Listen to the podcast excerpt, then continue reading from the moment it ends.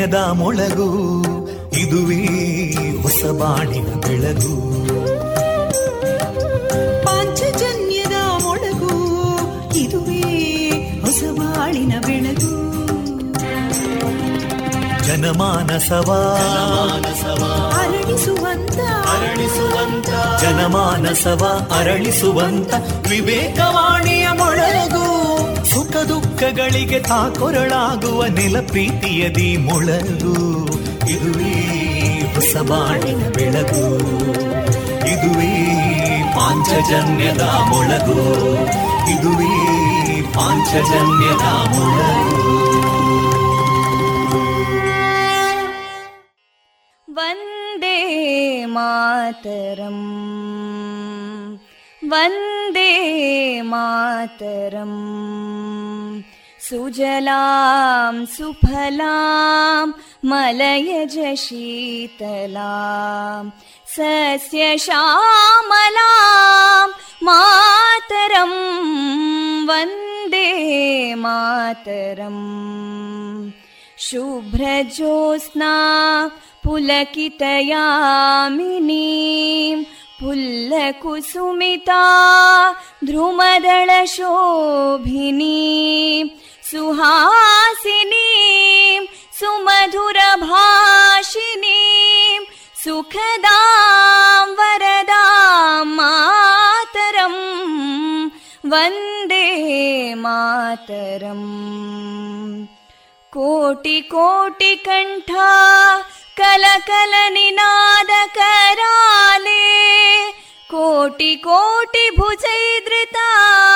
कलकल निनाद कराले कोटि कोटि भुजैदृता करकलवाले अबलां केनो मायेतो बले बहुबलधारिणीं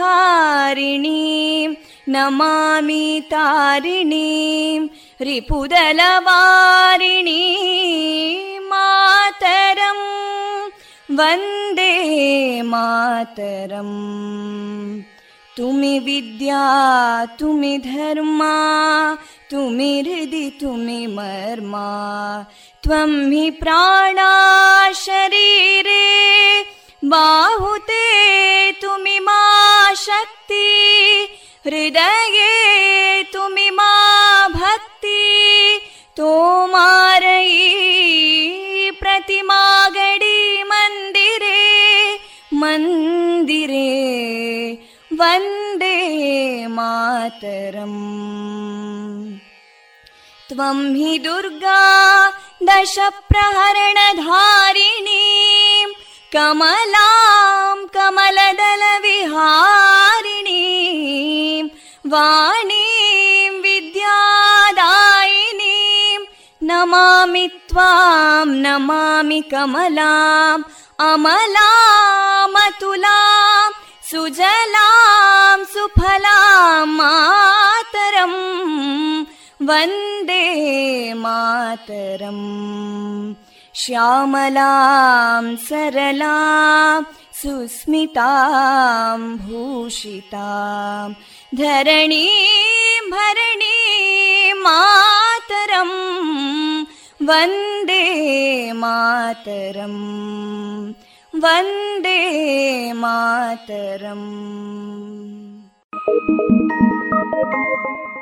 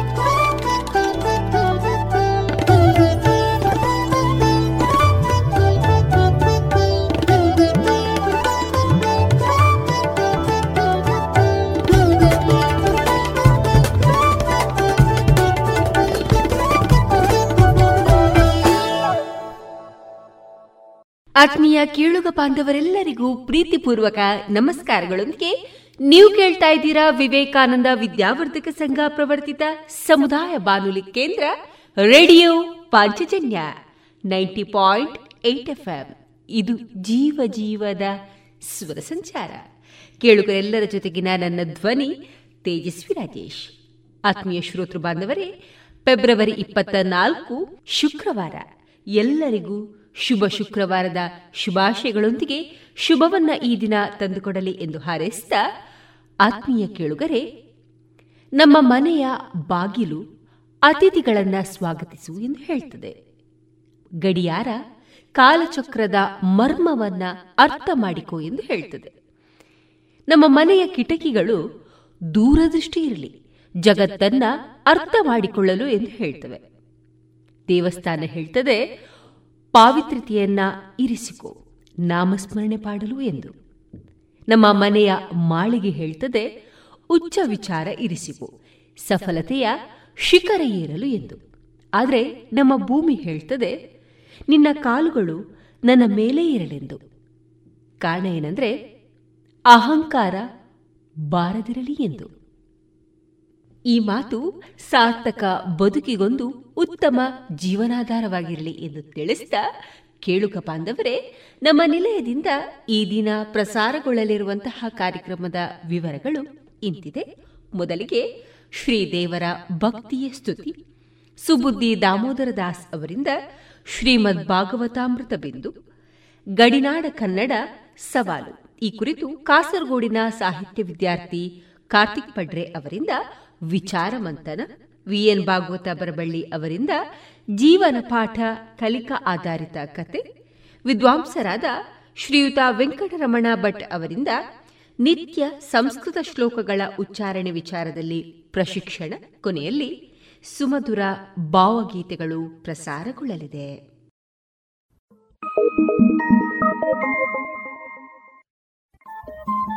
ರೇಡಿಯೋ ಪಾಂಚಜನ್ಯ ತೊಂಬತ್ತು ಬಿಂದು ಎಂಟು ಎಫ್ಎಂ ಸಮುದಾಯ ಬಾನುಲಿ ಕೇಂದ್ರ ಪುತ್ತೂರು. ಇದು ಜೀವ ಜೀವದ ಸ್ವರ ಸಂಚಾರ.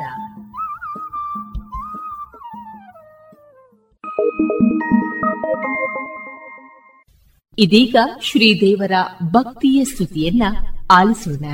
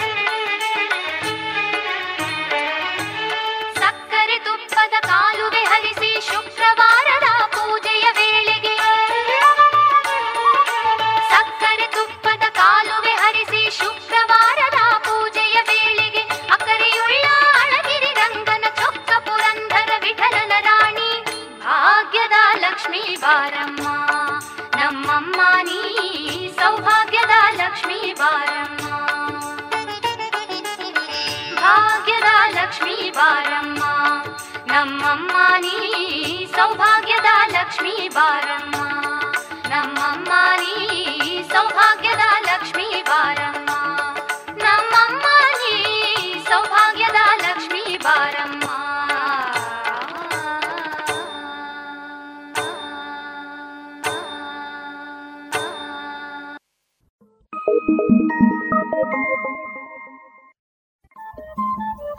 ರೇಡಿಯೋ ಪಾಂಚಜನ್ಯ ತೊಂಬತ್ತು ಬಿಂದು ಎಂಟು ಎಫ್ಎಂ ಸಮುದಾಯ ಬಾನುಲಿ ಕೇಂದ್ರ ಪುತ್ತೂರು. ಇದು ಜೀವ ಜೀವದ ಸ್ವರ ಸಂಚಾರ.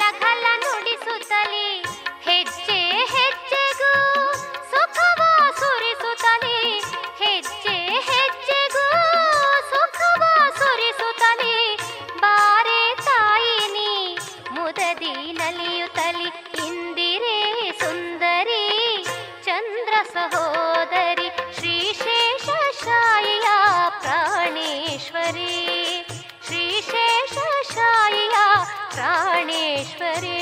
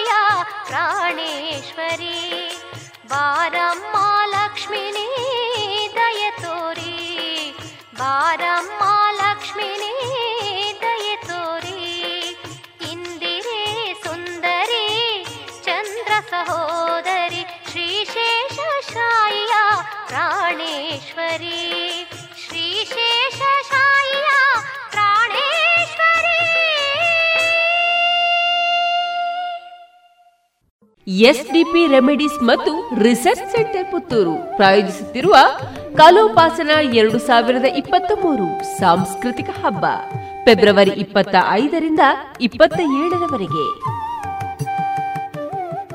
ಎಸ್ಡಿಪಿ ರೆಮಿಡೀಸ್ ಮತ್ತು ರಿಸರ್ಚ್ ಸೆಂಟರ್ ಕರ್ನಾಟಕದಲ್ಲಿ ಫೆಬ್ರವರಿ ಇಪ್ಪತ್ತ ಐದರಂದು ಸಂಜೆ ಆರು ಗಂಟೆಗೆ ಮಂಗಳೂರು ಕೆಎಂಸಿ ಆಸ್ಪತ್ರೆಯ ಖ್ಯಾತ ವೈದ್ಯರಾದ ಡಾಕ್ಟರ್ ಎಂ ಚಕ್ರಪಾಣಿ ಅವರಿಂದ ಕಲೋಪಾಸನ ಎರಡು ಸಾವಿರದ ಇಪ್ಪತ್ತ ಮೂರು ಸಾಂಸ್ಕೃತಿಕ ಹಬ್ಬದ ಉದ್ಘಾಟನೆ. ಬಳಿಕ ವಿದುಷಿ ಸುಧಾ ರಘುನಾಥನ್ ಅವರಿಂದ ಕರ್ನಾಟಕ ಶಾಸ್ತ್ರೀಯ ಸಂಗೀತ ಕಚೇರಿ. ಫೆಬ್ರವರಿ ಇಪ್ಪತ್ತ ಆರರಂದು ಸಂಜೆ ಆರು ಮೂವತ್ತರಿಂದ ಶ್ರೀ ಪೆರಡೂರು ಮೇಳದವರಿಂದ ಚಂದ್ರಹಾಸ ಶಶಿಪ್ರಭಾ ಯಕ್ಷಗಾನ. ಫೆಬ್ರವರಿ ಇಪ್ಪತ್ತ ಏಳರಂದು ಸಂಜೆ ಆರು ಮೂವತ್ತರಂದು ಶ್ರೀ ಹನುಮಗಿರಿ ಮೇಳದವರಿಂದ ಭಾರತ ಜನನಿ ಯಕ್ಷಗಾನ ಎಲ್ಲ ಕಾರ್ಯಕ್ರಮಗಳಿಗೆ ಪ್ರೀತಿಪೂರ್ವಕವಾಗಿ ಆಮಂತ್ರಿಸುತ್ತಿದ್ದಾರೆ ಶ್ರೀಮತಿ ಮತ್ತು ಶ್ರೀ ಡಾಕ್ಟರ್ ಹರಿಕೃಷ್ಣ ಪಾಣಾಜೆ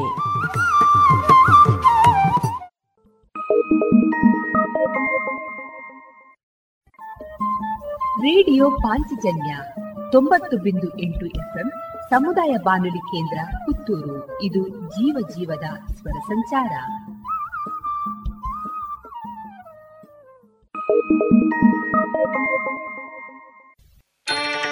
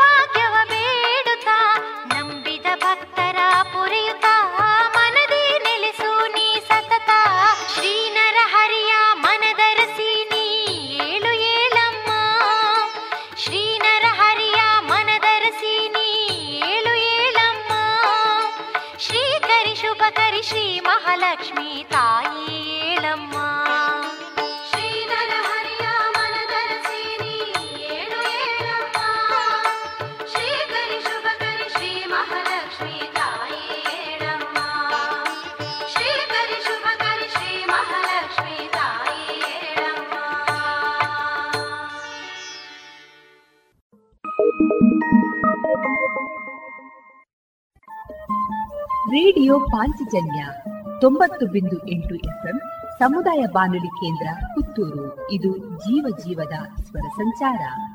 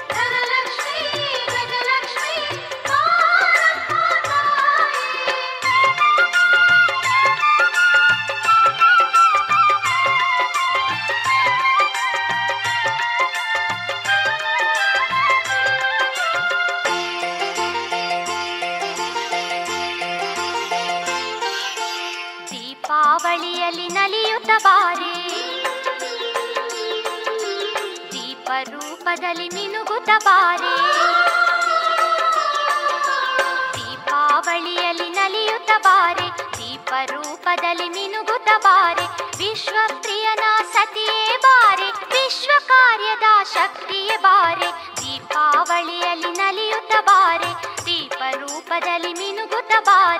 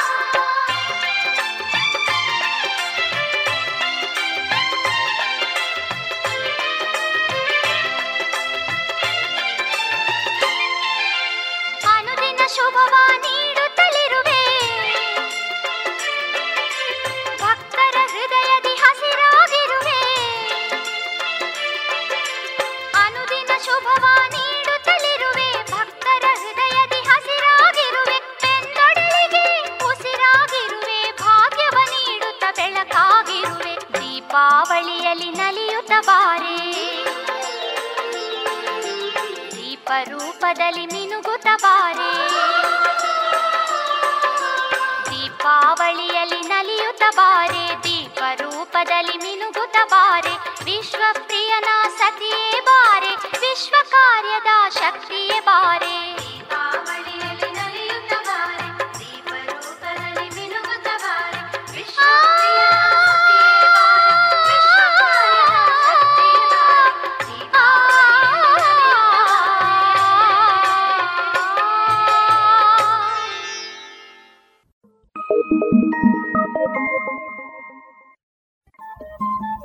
ರೇಡಿಯೋ ಪಾಂಚಜನ್ಯ ತೊಂಬತ್ತು ಬಿಂದು ಎಂಟು ಎಫ್ಎಂ ಸಮುದಾಯ ಬಾನುಲಿ ಕೇಂದ್ರ ಪುತ್ತೂರು. ಇದು ಜೀವ ಜೀವದ ಸ್ವರ ಸಂಚಾರ.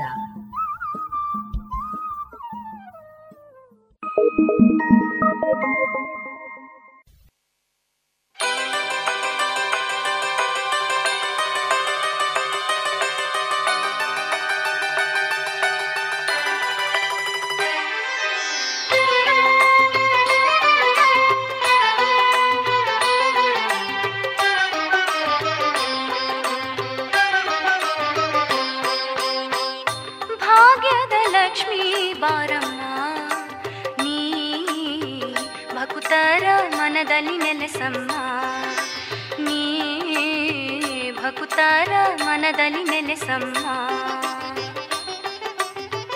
ಭಾಗ್ಯದ ಲಕ್ಷ್ಮಿ ಬಾರಮ್ಮ ನೀ ಭಕ್ತರ ಮನದಲ್ಲಿ ನೆಲೆಸಮ್ಮ. ಲಕ್ಷ್ಮೀ ಭಕ್ತರ ಮನದಲ್ಲಿ ನೆಲೆಸಮ್ಮ.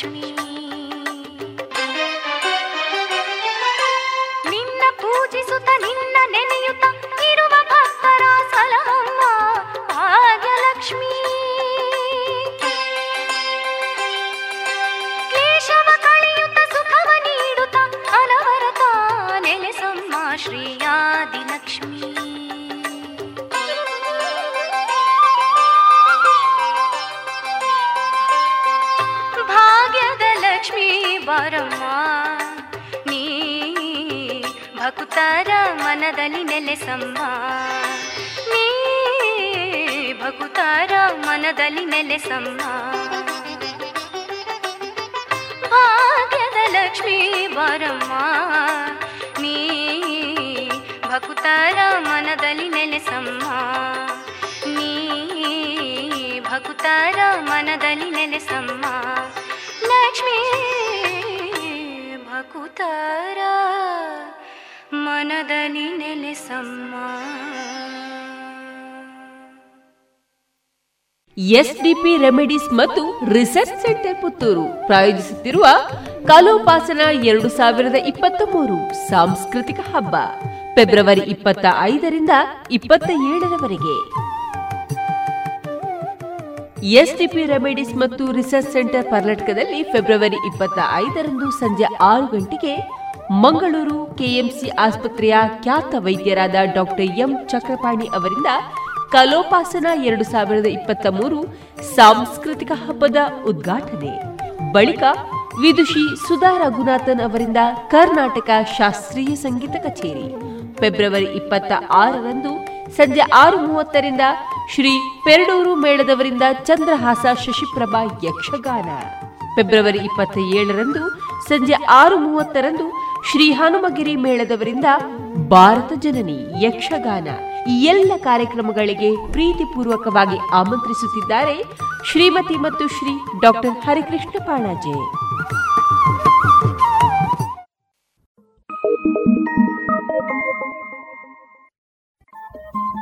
ರೇಡಿಯೋ ಪಾಂಚಜನ್ಯ ತೊಂಬತ್ತು ಬಿಂದು ಎಂಟು ಎಫ್ಎಂ ಸಮುದಾಯ ಬಾನುಲಿ ಕೇಂದ್ರ ಪುತ್ತೂರು. ಇದು ಜೀವ ಜೀವದ ಸ್ವರ ಸಂಚಾರ.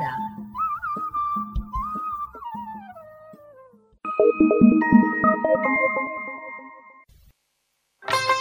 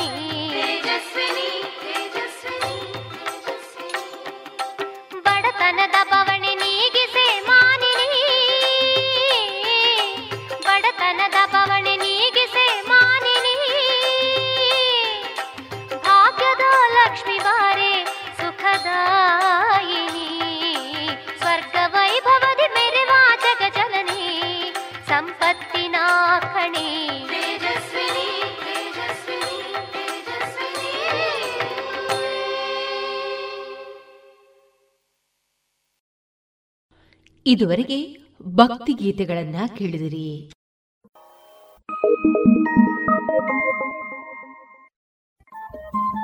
ರೇಡಿಯೋ ಪಾಂಚಜನ್ಯ ತೊಂಬತ್ತು ಬಿಂದು ಎಂಟು ಎಫ್ಎಂ ಸಮುದಾಯ ಬಾನುಲಿ ಕೇಂದ್ರ ಪುತ್ತೂರು. ಇದು ಜೀವ ಜೀವದ ಸ್ವರ ಸಂಚಾರ.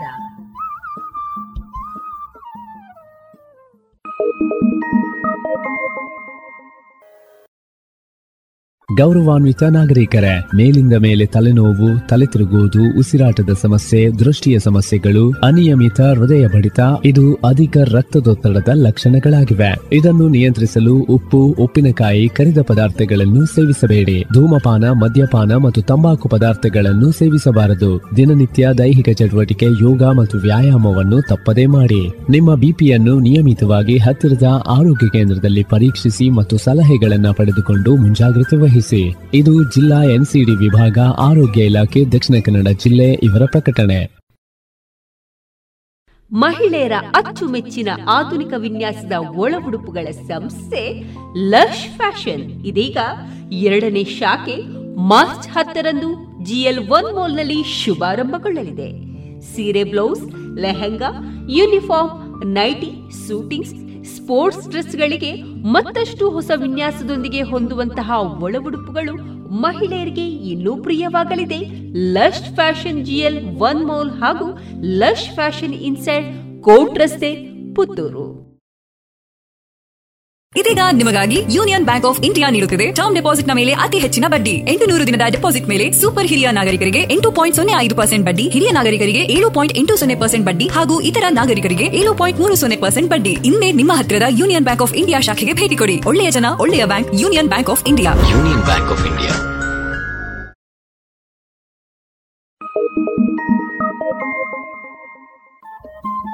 Radio Panchajanya. ತೊಂಬತ್ತು ಬಿಂದು ಎಂಟು ಎಫ್ಎಂ, ಸಮುದಾಯ ಬಾನುಲಿ ಕೇಂದ್ರ ಪುತ್ತೂರು. ಇದು ಜೀವ ಜೀವದ ಸ್ವರ ಸಂಚಾರ.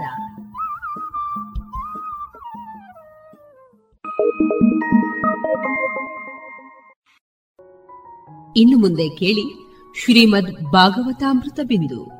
ವಾಚಿಸುವವರು ಸುಬುದ್ದಿ ದಾಮೋದರ ದಾಸ್. ಈ ಕಾರ್ಯಕ್ರಮದ ಪ್ರಸ್ತುತಿ ಇಸ್ಕಾನ್ ಶ್ರೀ ಶ್ರೀ ರಾಧಾ ಗೋವಿಂದ ಮಂದಿರ, ಮಂಗಳೂರು. ಹರೇ ಕೃಷ್ಣ. ಎಲ್ಲ ಕೇಳುಗರಿಗೂ ಶ್ರೀಮದ್ ಭಾಗವತದ ಅಧ್ಯಯನಕ್ಕೆ ಸ್ವಾಗತ. ಶ್ರೀಮದ್ ಭಾಗವತದ ನಾಲ್ಕನೆಯ ಸ್ಕಂದದಲ್ಲಿ ಬರುವಂತಹ ಧ್ರುವ ಮಹಾರಾಜನ ಕಥೆಯ ಕುರಿತಾಗಿ ನಾವು ತಿಳಿದುಕೊಳ್ಳುತ್ತಿದ್ದೇವೆ. ತಪಸ್ಸಿಗೆಂದು ಹೊರಟಂತಹ ಐದು ವರ್ಷದ ಬಾಲಕ ಧ್ರುವ ಮಹಾರಾಜನಿಗೆ ನಾರದ ಮುನಿಗಳು ಉಪದೇಶವನ್ನು ನೀಡುತ್ತಾರೆ. ಓಂ ನಮೋ ಭಗವತೆ ವಾಸುದೇವಾಯ ಎಂಬ ಹನ್ನೆರಡು ಅಕ್ಷರಗಳ ಮಂತ್ರವನ್ನು ನಾರದ ಮುನಿಗಳು ಧ್ರುವನಿಗೆ ಬೋಧಿಸುತ್ತಾರೆ. ಶುದ್ಧ ಜಲ, ಪರಿಶುದ್ಧವಾದ ಹೂಮಾಲೆಗಳು ಹಣ್ಣು, ಹೂವುಗಳು, ಅರಣ್ಯದಲ್ಲಿ ದೊರಕುವ ಗೆಡ್ಡೆಗೆಣಸು ತರಕಾರಿಗಳು, ದೇವೋತ್ತಮ ಪರಮಪುರುಷನಿಗೆ ಬಹುಪ್ರಿಯವಾದ ತುಳಸಿ ದಳಗಳು, ಇವುಗಳನ್ನು ಅರ್ಪಿಸಿ ಭಗವಂತನನ್ನು ಪೂಜಿಸಬೇಕು. ತುಳಸಿಯು ದೇವೋತ್ತಮ ಪರಮಪುರುಷನಿಗೆ ಬಹಳ ಪ್ರಿಯವಾದದ್ದು. ದೇವೋತ್ತಮ ಪರಮಪುರುಷನನ್ನು ಪೂಜಿಸುವ ಪ್ರಕ್ರಿಯೆಯಲ್ಲಿ ತುಳಸಿ ದಳವು ಬಹುಮುಖ್ಯವಾದದ್ದು. ಧ್ರುವ ಮಹಾರಾಜನು ಆರಾಧನೆ ಮಾಡಿದ್ದು ಯಮುನಾ ನದಿಯ ದಂಡೆಯ ಮೇಲೆ. ನಾರದ ಮುನಿಗಳು ತಮ್ಮ ಉಪದೇಶವನ್ನು ಮುಂದುವರಿಸುತ್ತಾ ಧ್ರುವ ಮಹಾರಾಜನಿಗೆ ಈ ರೀತಿಯಾಗಿ ನುಡಿದರು. ನನ್ನ ಪ್ರೀತಿಯ ಧ್ರುವನೇ, ದೇವರ ವಿಗ್ರಹವನ್ನು ಅರ್ಚಿಸುವುದು ಮತ್ತು ಮಂತ್ರವನ್ನು ದಿನಕ್ಕೆ ಮೂರು ಸಾರಿ ಜಪಿಸುವುದು ಇವುಗಳ ಜೊತೆಗೆ ದೇವೋತ್ತಮ ಪರಮಪುರುಷನು ವಿವಿಧ ಅವತಾರಗಳಲ್ಲಿ ತನ್ನದೇ ಪರಮೋನ್ನತ ಸಂಕಲ್ಪದಂತೆ ತನ್ನ ಶಕ್ತಿಗಳ ಮೂಲಕವಾಗಿ ಮೆರೆದ ದಿವ್ಯ ಲೀಲಾ ಕಾರ್ಯಗಳನ್ನು ಕುರಿತು ಚಿಂತನೆ ಮಾಡಬೇಕು. ಯಾವ ವ್ಯಕ್ತಿಯು ದೇಹ, ಮನಸ್ಸು ಮತ್ತು ಮಾತುಗಳಿಂದ ಪ್ರಾಮಾಣಿಕವಾಗಿಯೂ ಗಂಭೀರವಾಗಿಯೂ ಭಗವಂತನ ಭಕ್ತಿ ಸೇವೆಯಲ್ಲಿ ನಿರತನಾಗುತ್ತಾನೆಯೋ ಮತ್ತು ವಿದ್ಯುಕ್ತವಾದ ಭಕ್ತಿ ಚಟುವಟಿಕೆಗಳಲ್ಲಿ ಎಡೆಬಿಡದೆ ತೊಡಗಿರುತ್ತಾನೆಯೋ ಅವನ ಬಯಕೆಯನ್ನು ಭಗವಂತ ಪೂರೈಸುತ್ತಾನೆ. ಅಂತಹ ಭಕ್ತನು ಧರ್ಮ, ಅರ್ಥ, ಕಾಮ ಮತ್ತು ಮೋಕ್ಷಗಳನ್ನು ಬಯಸಿದರೂ ಆ ಫಲಗಳು ಅವನಿಗೆ ದೊರಕುತ್ತವೆ. ವ್ಯಕ್ತಿಯು ಮೋಕ್ಷದ ವಿಷಯದಲ್ಲಿ ಹೆಚ್ಚು ಗಂಭೀರವಾಗಿದ್ದರೆ ಅಲೌಕಿಕವಾದ ಪ್ರೇಮ ಸೇವಾ ಪ್ರಕ್ರಿಯೆಯಲ್ಲಿ ಅವನು ನಿರತನಾಗಬೇಕು. ಇಂದ್ರಿಯ ಕಾಮನೆಗಳಿಗೆ ಸಂಬಂಧಿಸಿದ ಸಮಸ್ತ ಚಟುವಟಿಕೆಗಳಿಂದ ದೂರವಾಗಿರಬೇಕು. ರಾಜಕುಮಾರ ಧ್ರುವನು ಹೀಗೆ ನಾರದ ಮಹರ್ಷಿಗಳಿಂದ ಉಪದೇಶವನ್ನು ಪಡೆದು ತನ್ನ ಗುರುವಾದ ಅವರಿಗೆ ಪ್ರದಕ್ಷಿಣೆಯನ್ನು ಮಾಡಿ ನಮಸ್ಕರಿಸಿದನು. ಆಮೇಲೆ ಭಗವಾನ್ ಶ್ರೀಕೃಷ್ಣನ ಚರಣ ಕಮಲಗಳ ಹೆಜ್ಜೆ ಗುರುತುಗಳಿಂದ ಸದಾ ಅಲಂಕೃತವಾಗಿ ವಿಶೇಷವಾಗಿ ಮಂಗಲಕರವಾದ ಮಧುವನದತ್ತ ಹೊರಟನು. ಧ್ರುವನು ಭಕ್ತಿ ಸೇವೆಯಲ್ಲಿ ನಿರತನಾಗುವುದಕ್ಕಾಗಿ ಮಧುವನವನ್ನು ಪ್ರವೇಶ ಮಾಡಿದ ಮೇಲೆ ನಾರದ ಮಹರ್ಷಿಗಳಿಗೆ ಇತ್ತ ಅರಮನೆಯಲ್ಲಿ ರಾಜ ಉತ್ತಾನಪಾದನು ಹೇಗಿದ್ದಾನೆಯೋ ನೋಡಬೇಕು ಎನಿಸಿತು. ನಾರದರು ಬಂದಾಗ ರಾಜ ಉತ್ತಾನಪಾದನು ಸೂಕ್ತವಾದ ರೀತಿಯಲ್ಲಿ ಅವರನ್ನು ಬರಮಾಡಿಕೊಂಡನು. ಗೌರವಪೂರ್ವಕವಾಗಿ ವಂದಿಸಿ ಅವರನ್ನು ಸತ್ಕರಿಸಿದನು. ಹಿತವಾದ ಆಸನದಲ್ಲಿ ಕುಳಿತು ನಾರದರು ಮಾತನಾಡತೊಡಗಿದರು. ಪ್ರಿಯ ರಾಜನೇ, ನಿನ್ನ ಮುಖ ಬಾಡಿದೆ. ದೀರ್ಘಕಾಲದಿಂದ ಯಾವುದೋ ವಿಷಯದಲ್ಲಿ ಚಿಂತಾಕ್ರಾಂತನಾಗಿರುವಂತೆ ನೀನು ಕಾಣುತ್ತಿದ್ದೀಯೆ. ಇದೇಕೆ ಧರ್ಮ, ಅರ್ಥ, ಕಾಮ ಸಂಬಂಧವಾದ ನಿನ್ನ ಕೆಲಸ ಕಾರ್ಯಗಳಿಗೆ ಏನಾದರೂ ತಡೆ ಉಂಟಾಗಿದೆಯೇ? ನಾರದ ಮುನಿಗಳು ಈ ರೀತಿಯಾಗಿ ಪ್ರಶ್ನಿಸಿದಾಗ ರಾಜ ಉತ್ತಾನಪಾದನು ಈ ರೀತಿ ನುಡಿದನು. ಬ್ರಾಹ್ಮಣೋತ್ತಮರೇ, ನನಗೆ ನನ್ನ ಪತ್ನಿಯ ಗೀಳು ಹಿಡಿದಿದೆ. ನಾನು ಎಷ್ಟರ ಮಟ್ಟಿಗೆ ಪತಿತನಾಗಿದ್ದೇನೆಂದರೆ, ಕೇವಲ ಐದು ವರ್ಷದ ಬಾಲಕನಾದ ನನ್ನ ಮಗನ ವಿಷಯದಲ್ಲಿಯೂ ಕೂಡ ನಾನು ಕರುಣೆ ತೋರಿಸದೆ ಹೋದೆನು. ಅವನು ಬಹುದೊಡ್ಡ ಚೇತನ, ಅವನು ದೊಡ್ಡ ಭಕ್ತ.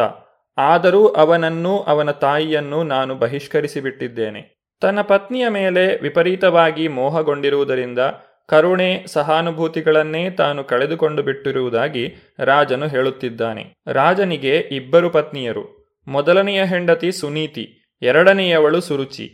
ಅವನಿಗೆ ಎರಡನೆಯವಳಲ್ಲಿ ಅತಿಮೋಹ.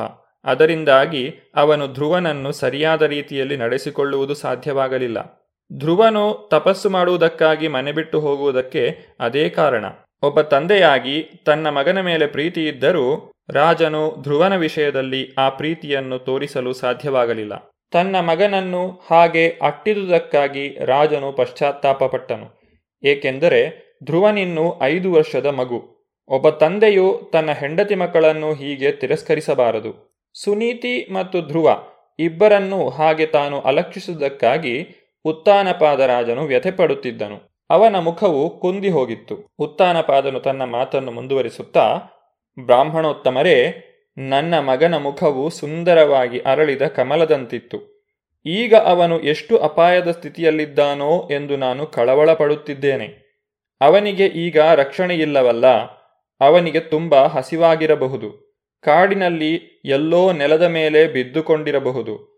ತೋಳಗಳು ಮೇಲೆ ಬಿದ್ದು ಅವನನ್ನು ತಿಂದು ಬಿಡಲು ಪ್ರಯತ್ನಿಸುತ್ತಿರಬಹುದು. ವಿಷಾದದಲ್ಲಿ ಮುಳುಗಿದ್ದಂತಹ ರಾಜ ಉತ್ತಾನಪಾದನನ್ನು ಕುರಿತಾಗಿ ನಾರದ ಮಹರ್ಷಿಗಳು ಈ ರೀತಿಯಾಗಿ ಉತ್ತರ ಕೊಟ್ಟರು. ಪ್ರಿಯ ರಾಜನೇ, ನಿನ್ನ ಮಗನ ವಿಷಯದಲ್ಲಿ ದುಃಖಿಸಬೇಡ. ದೇವೋತ್ತಮ ಪರಮಪುರುಷನು ಅವನನ್ನು ಕಾಪಾಡಿದ್ದಾನೆ. ಧ್ರುವನ ಪ್ರಭಾವದ ಬಗೆಗೆ ನಿನಗೆ ವಾಸ್ತವ ಸಂಗತಿಯು ತಿಳಿಯದೇ ಹೋದರೂ ಈಗಾಗಲೇ ಅವನ ಪ್ರಸಿದ್ಧಿಯು ಲೋಕವೆಲ್ಲ ವ್ಯಾಪಿಸಿದೆ. ನಿನ್ನ ಮಗನು ಸಮರ್ಥನು. ಬಹುದೊಡ್ಡ ಚಕ್ರವರ್ತಿಗಳಿಗೂ ಮಹರ್ಷಿಗಳಿಗೂ ಸಾಧ್ಯವಾಗದೇ ಹೋದ ಮಹತ್ಕಾರ್ಯವನ್ನು ಅವನು ಸಾಧಿಸುತ್ತಾನೆ. ಬಹುಬೇಗನೆ ಅವನು ಕಾರ್ಯಸಾಧನೆ ಮಾಡಿಕೊಂಡು ಮನೆಗೆ ಹಿಂದಿರುಗುತ್ತಾನೆ. ಅವನು ಜಗತ್ತಿನಾದ್ಯಂತ ನಿನ್ನ ಕೀರ್ತಿಯನ್ನು ಹರಡುತ್ತಾನೆ. ಕೆಲವೊಮ್ಮೆ ಋಷಿಗಳು, ಭಕ್ತರು ಕಾಡಿಗೆ ಹೋಗಿ ಅಲ್ಲಿ ಭಕ್ತಿ ಸೇವೆಯಲ್ಲೋ ಧ್ಯಾನದಲ್ಲೋ ನಿರತರಾಗುತ್ತಾರೆ ಎಂದು ಕೇಳಿದಾಗ ನಮಗೆ ಆಶ್ಚರ್ಯವಾಗುತ್ತದೆ. ರಕ್ಷಿಸುವವರು ಯಾರೂ ಇಲ್ಲದೆ ವ್ಯಕ್ತಿಯು ಕಾಡಿನಲ್ಲಿ ಬದುಕುವುದು ಹೇಗೆ ಎನಿಸಬಹುದು? ನಾರದ ಮುನಿಗಳು ಇದಕ್ಕೆ ಉತ್ತರವನ್ನು ಕೊಟ್ಟಿದ್ದಾರೆ. ಅಂತಹ ವ್ಯಕ್ತಿಗಳನ್ನು ದೇವೋತ್ತಮ ಪರಮಪುರುಷನು ಅತ್ಯುತ್ತಮವಾಗಿ ಕಾಪಾಡುತ್ತಾನೆ. ಶರಣಾಗತಿ ಎಂದರೆ ಇದೇ ಅರ್ಥ. ಶರಣು ಬಂದ ಜೀವಿಯು ಎಲ್ಲೇ ಇರಲಿ, ದೇವೋತ್ತಮ ಪರಮಪುರುಷನು ಅವನನ್ನು ಸದಾಕಾಲವೂ ಕಾಪಾಡುತ್ತಾನೆ. ಆ ವಿಷಯದಲ್ಲಿ ಖಚಿತವಾದ ವಿಶ್ವಾಸವಿದೆ. ಅಂತಹ ವ್ಯಕ್ತಿಯು ಎಂದಿಗೂ ಒಂಟಿಯಾಗಿರುವುದಿಲ್ಲ.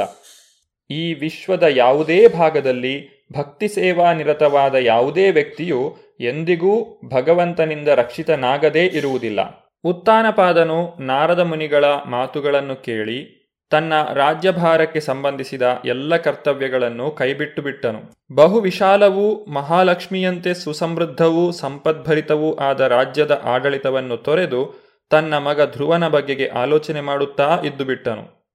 ಇತ್ತ ಧ್ರುವನು ಮಧುವನಕ್ಕೆ ಬಂದವನೇ ಯಮುನಾ ನದಿಯಲ್ಲಿ ಸ್ನಾನ ಮಾಡಿದನು. ರಾತ್ರಿಯಿಡೀ ಉಪವಾಸ ಮಾಡಿ ಜಾಗರೂಕತೆಯಿಂದ ಎಚ್ಚರವಾಗಿದ್ದು ರಾತ್ರಿಯನ್ನು ಕಳೆದನು. ಅನಂತರ ನಾರದ ಮಹರ್ಷಿಗಳ ಉಪದೇಶದಂತೆ ದೇವೋತ್ತಮ ಪರಮಪುರುಷನನ್ನು ಪೂಜಿಸುವುದರಲ್ಲಿ ನಿರತನಾದನು. ಮೊದಲನೆಯ ತಿಂಗಳು ಧ್ರುವನು ಪ್ರತಿ ಮೂರನೆಯ ದಿನ ಕೇವಲ ಹಣ್ಣುಗಳನ್ನೂ ಕಾಯಿಗಳನ್ನೂ ತಿಂದನು.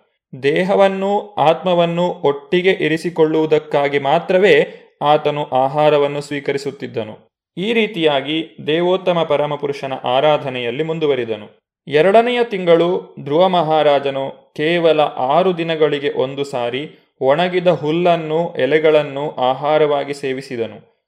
ಹಾಗೆಯೇ ತನ್ನ ಆರಾಧನೆಯನ್ನು ಮುಂದುವರಿಸಿದನು. ಮೂರನೆಯ ತಿಂಗಳು ಅವನು ಒಂಬತ್ತು ದಿನಗಳಿಗೆ ಒಮ್ಮೆ ಕೇವಲ ನೀರನ್ನು ಕುಡಿಯುತ್ತಿದ್ದನು. ಸಂಪೂರ್ಣವಾಗಿ ಸಮಾಧಿಸ್ಥನಾಗಿದ್ದು ಉತ್ತಮವಾದ ಸ್ತೋತ್ರಗಳಿಂದ ಸ್ತುತಿಸಲ್ಪಡುವ ದೇವೋತ್ತಮ ಪರಮಪುರುಷನನ್ನು ಪೂಜಿಸಿದನು. ನಾಲ್ಕನೆಯ ತಿಂಗಳು ಧ್ರುವ ಮಹಾರಾಜನು ಶ್ವಾಸೋಚ್ಛ್ವಾಸವನ್ನು ಸಂಪೂರ್ಣವಾಗಿ ನಿಯಂತ್ರಿಸಿದನು. ಪ್ರತಿ ಹನ್ನೆರಡನೆಯ ದಿನ ಒಂದು ಸಾರಿ ಉಸಿರನ್ನು ತೆಗೆದುಕೊಂಡನು. ಹೀಗೆ ತನ್ನನ್ನು ಪೂರ್ತಿಯಾಗಿ ನೆಲೆಗೊಳಿಸಿಕೊಂಡು ದೇವೋತ್ತಮ ಪರಮಪುರುಷನನ್ನು ಅರ್ಚಿಸಿದನು. ಐದನೆಯ ತಿಂಗಳು ರಾಜಕುಮಾರ ಧ್ರುವನು ತನ್ನ ಉಸಿರಾಟವನ್ನು ಎಷ್ಟು ಸಮರ್ಪಕವಾಗಿ ನಿಯಂತ್ರಿಸಿದ್ದನೆಂದರೆ ಒಂದೇ ಕಾಲಿನ ಮೇಲೆ ಕಂಬದ ಹಾಗೆ ನಿಂತುಕೊಂಡು ಸ್ವಲ್ಪವೂ ಅಲುಗಾಡದೆ ಮನಸ್ಸನ್ನು ಸಂಪೂರ್ಣವಾಗಿ ಪರಬ್ರಹ್ಮನ ಮೇಲೆ ಏಕಾಗ್ರಗೊಳಿಸಲು ಸಮರ್ಥನಾದನು. ಇಂದ್ರಿಯಗಳು ಮತ್ತು ಇಂದ್ರಿಯ ವಿಷಯಗಳ ಮೇಲೆ ಅವನು ಸಂಪೂರ್ಣ ನಿಯಂತ್ರಣವನ್ನು ಸಾಧಿಸಿಕೊಂಡನು. ಈ ರೀತಿಯಾಗಿ ಬೇರೆ ಯಾವ ಕಡೆಗೂ ಹರಿಯದಂತೆ ದೇವೋತ್ತಮ ಪರಮಪುರುಷನ ರೂಪದ ಮೇಲೆ ತನ್ನ ಮನಸ್ಸನ್ನು ಕೇಂದ್ರೀಕರಿಸಿದನು. ಹೀಗೆ ಧ್ರುವ ಮಹಾರಾಜನು ಸಮಸ್ತ ಭೌತ ಸೃಷ್ಟಿಯ ಆಶ್ರಯನೂ ಸಕಲ ಜೀವಕೋಟಿಯ ಪ್ರಭುವೂ ಆದ ದೇವೋತ್ತಮ ಪರಮಪುರುಷನನ್ನು ತನ್ನ ಹೃದಯದಲ್ಲಿ ಸೆರೆಹಿಡಿದು ಇಟ್ಟುಕೊಳ್ಳಲು ಮೂರು ಲೋಕಗಳೂ ನಡುಗತೊಡಗಿದವು. ರಾಜಕುಮಾರನಾದ ಧ್ರುವನು ಒಂದೇ ಸಮನೆ ಒಂಟಿ ಕಾಲಿನ ಮೇಲೆ ಸ್ಥಿರವಾಗಿ ನಿಂತಿದ್ದರಿಂದ ಅವನ ಹೆಬ್ಬೆರಳಿನ ಭಾರವು ಅರ್ಧ ಭೂಮಿಯನ್ನೇ ಕೆಳಕ್ಕೆ ನೂಕಿತು. ದೋಣಿಯಲ್ಲಿ ಒಯ್ಯುತ್ತಿರುವ ಆನೆಯು ತನ್ನ ಒಂದೊಂದು ಹೆಜ್ಜೆಯಿಂದಲೂ ದೋಣಿಯನ್ನು ಎಡಕ್ಕೂ ಬಲಕ್ಕೂ ತೂಗಾಡಿಸುವ ಹಾಗೆ ಇದು. ಸಕಲ ದೇವಾದಿ ದೇವತೆಗಳೆಲ್ಲರೂ ಉಸಿರುಗಟ್ಟಿ ಹೋಗಿ ದೇವೋತ್ತಮ ಪರಮಪುರುಷನಲ್ಲಿ ಆಶ್ರಯವನ್ನು ಪಡೆದು ಮೊರೆಯಿಟ್ಟರು. ಪ್ರಿಯ ಪ್ರಭುವೆ, ನೀನು ಅಖಿಲ ಚರಾಚರ ಜೀವಿಗಳ ಆಶ್ರಯವಾಗಿದ್ದೀಯೆ. ಈಗ ಸಮಸ್ತ ಜೀವಕೋಟಿಯು ಉಸಿರಾಡಲಾಗದೆ ಕಷ್ಟಪಡುತ್ತಿದೆ. ಎಲ್ಲರ ಶ್ವಾಸೋಚ್ಛ್ವಾಸವು ಕಟ್ಟಿಹೋಗಿದೆ. ಇಂತಹ ಅನುಭವ ಹಿಂದೆಂದೂ ನಮಗೆ ಆಗಿರಲಿಲ್ಲ. ಶರಣು ಬಂದ ಜೀವಿಗಳ ಅಂತಿಮ ಆಶ್ರಯವು ನೀನೇ ಆಗಿರುವುದರಿಂದ ನಿನ್ನ ಬಳಿಗೆ ಬಂದಿದ್ದೇವೆ. ಈ ಗಂಡಾಂತರದಿಂದ ನಮ್ಮನ್ನು ಕಾಪಾಡು. ಭಗವಂತನಿಗೆ ಭಕ್ತಿ ಸೇವೆಯನ್ನು ಸಲ್ಲಿಸಿ ಸಾಧನೆಯನ್ನು ಮಾಡಿದ ಧ್ರುವ ಮಹಾರಾಜನ ಪ್ರಭಾವವನ್ನು ದೇವತೆಗಳು ಗಮನಿಸುವಂತಾಯಿತು. ಹಿಂದೆಂದೂ ಅವರಿಗೆ ಅಂತಹದ್ದೊಂದು ಅನುಭವವಾಗಿರಲಿಲ್ಲ. ಧ್ರುವನು ತನ್ನ ಉಸಿರಾಟವನ್ನು ನಿಲ್ಲಿಸಿದ್ದರಿಂದ ಇಡೀ ವಿಶ್ವದ ಉಸಿರಾಟವೇ ಕಟ್ಟಿಹೋಯಿತು. ದೇವೋತ್ತಮ ಪರಮಪುರುಷನ ಸಂಕಲ್ಪದಿಂದ ಆಧ್ಯಾತ್ಮಿಕ ಜೀವಿಗಳು ಉಸಿರಾಡಬಲ್ಲರು. ಆದರೆ ಭೌತ ಜೀವಿಗಳು ಉಸಿರಾಡಲಾರರು. ಭೌತ ಜೀವಿಗಳು ಪ್ರಭುವಿನ ಬಾಹ್ಯ ಶಕ್ತಿಯ ಉತ್ಪನ್ನಗಳು. ಆಧ್ಯಾತ್ಮಿಕ ಜೀವಿಗಳಾದರೆ ಅವನ ಆಂತರಿಕ ಶಕ್ತಿಯ ಉತ್ಪನ್ನಗಳು. ಉಸಿರಾಟ ಪ್ರಕ್ರಿಯೆಯು ಏತಕ್ಕಾಗಿ ನಿಂತು ಹೋಗಿದೆ ಎಂದು ತಿಳಿದುಕೊಳ್ಳುವ ಸಲುವಾಗಿ ಎರಡೂ ಬಗೆಯ ಜೀವಿಗಳ ನಿಯಂತ್ರಕನಾದ ದೇವೋತ್ತಮ ಪರಮಪುರುಷನ ಬಳಿಗೆ ದೇವತೆಗಳು ಹೋದರು. ತನ್ನ ಬಳಿಗೆ ಶರಣಾಗಿ ಬಂದಂತಹ ದೇವತೆಗಳಿಗೆ ದೇವೋತ್ತಮ ಪರಮಪುರುಷನು ಏನೆಂದು ಉತ್ತರ ಕೊಟ್ಟನು ಎಂಬುದನ್ನು ನಾವು ಮುಂದಿನ ಸಂಚಿಕೆಯಲ್ಲಿ ನೋಡೋಣ. ಧನ್ಯವಾದಗಳು. ಹರೇ ಕೃಷ್ಣ. ಇದುವರೆಗೆ ಸುಬುದ್ದಿ ದಾಮೋದರ ದಾಸ್ ಅವರಿಂದ ಶ್ರೀಮದ್ ಭಾಗವತಾಮೃತ ಬಿಂದುವನ್ನ ಕೇಳಿದಿರಿ.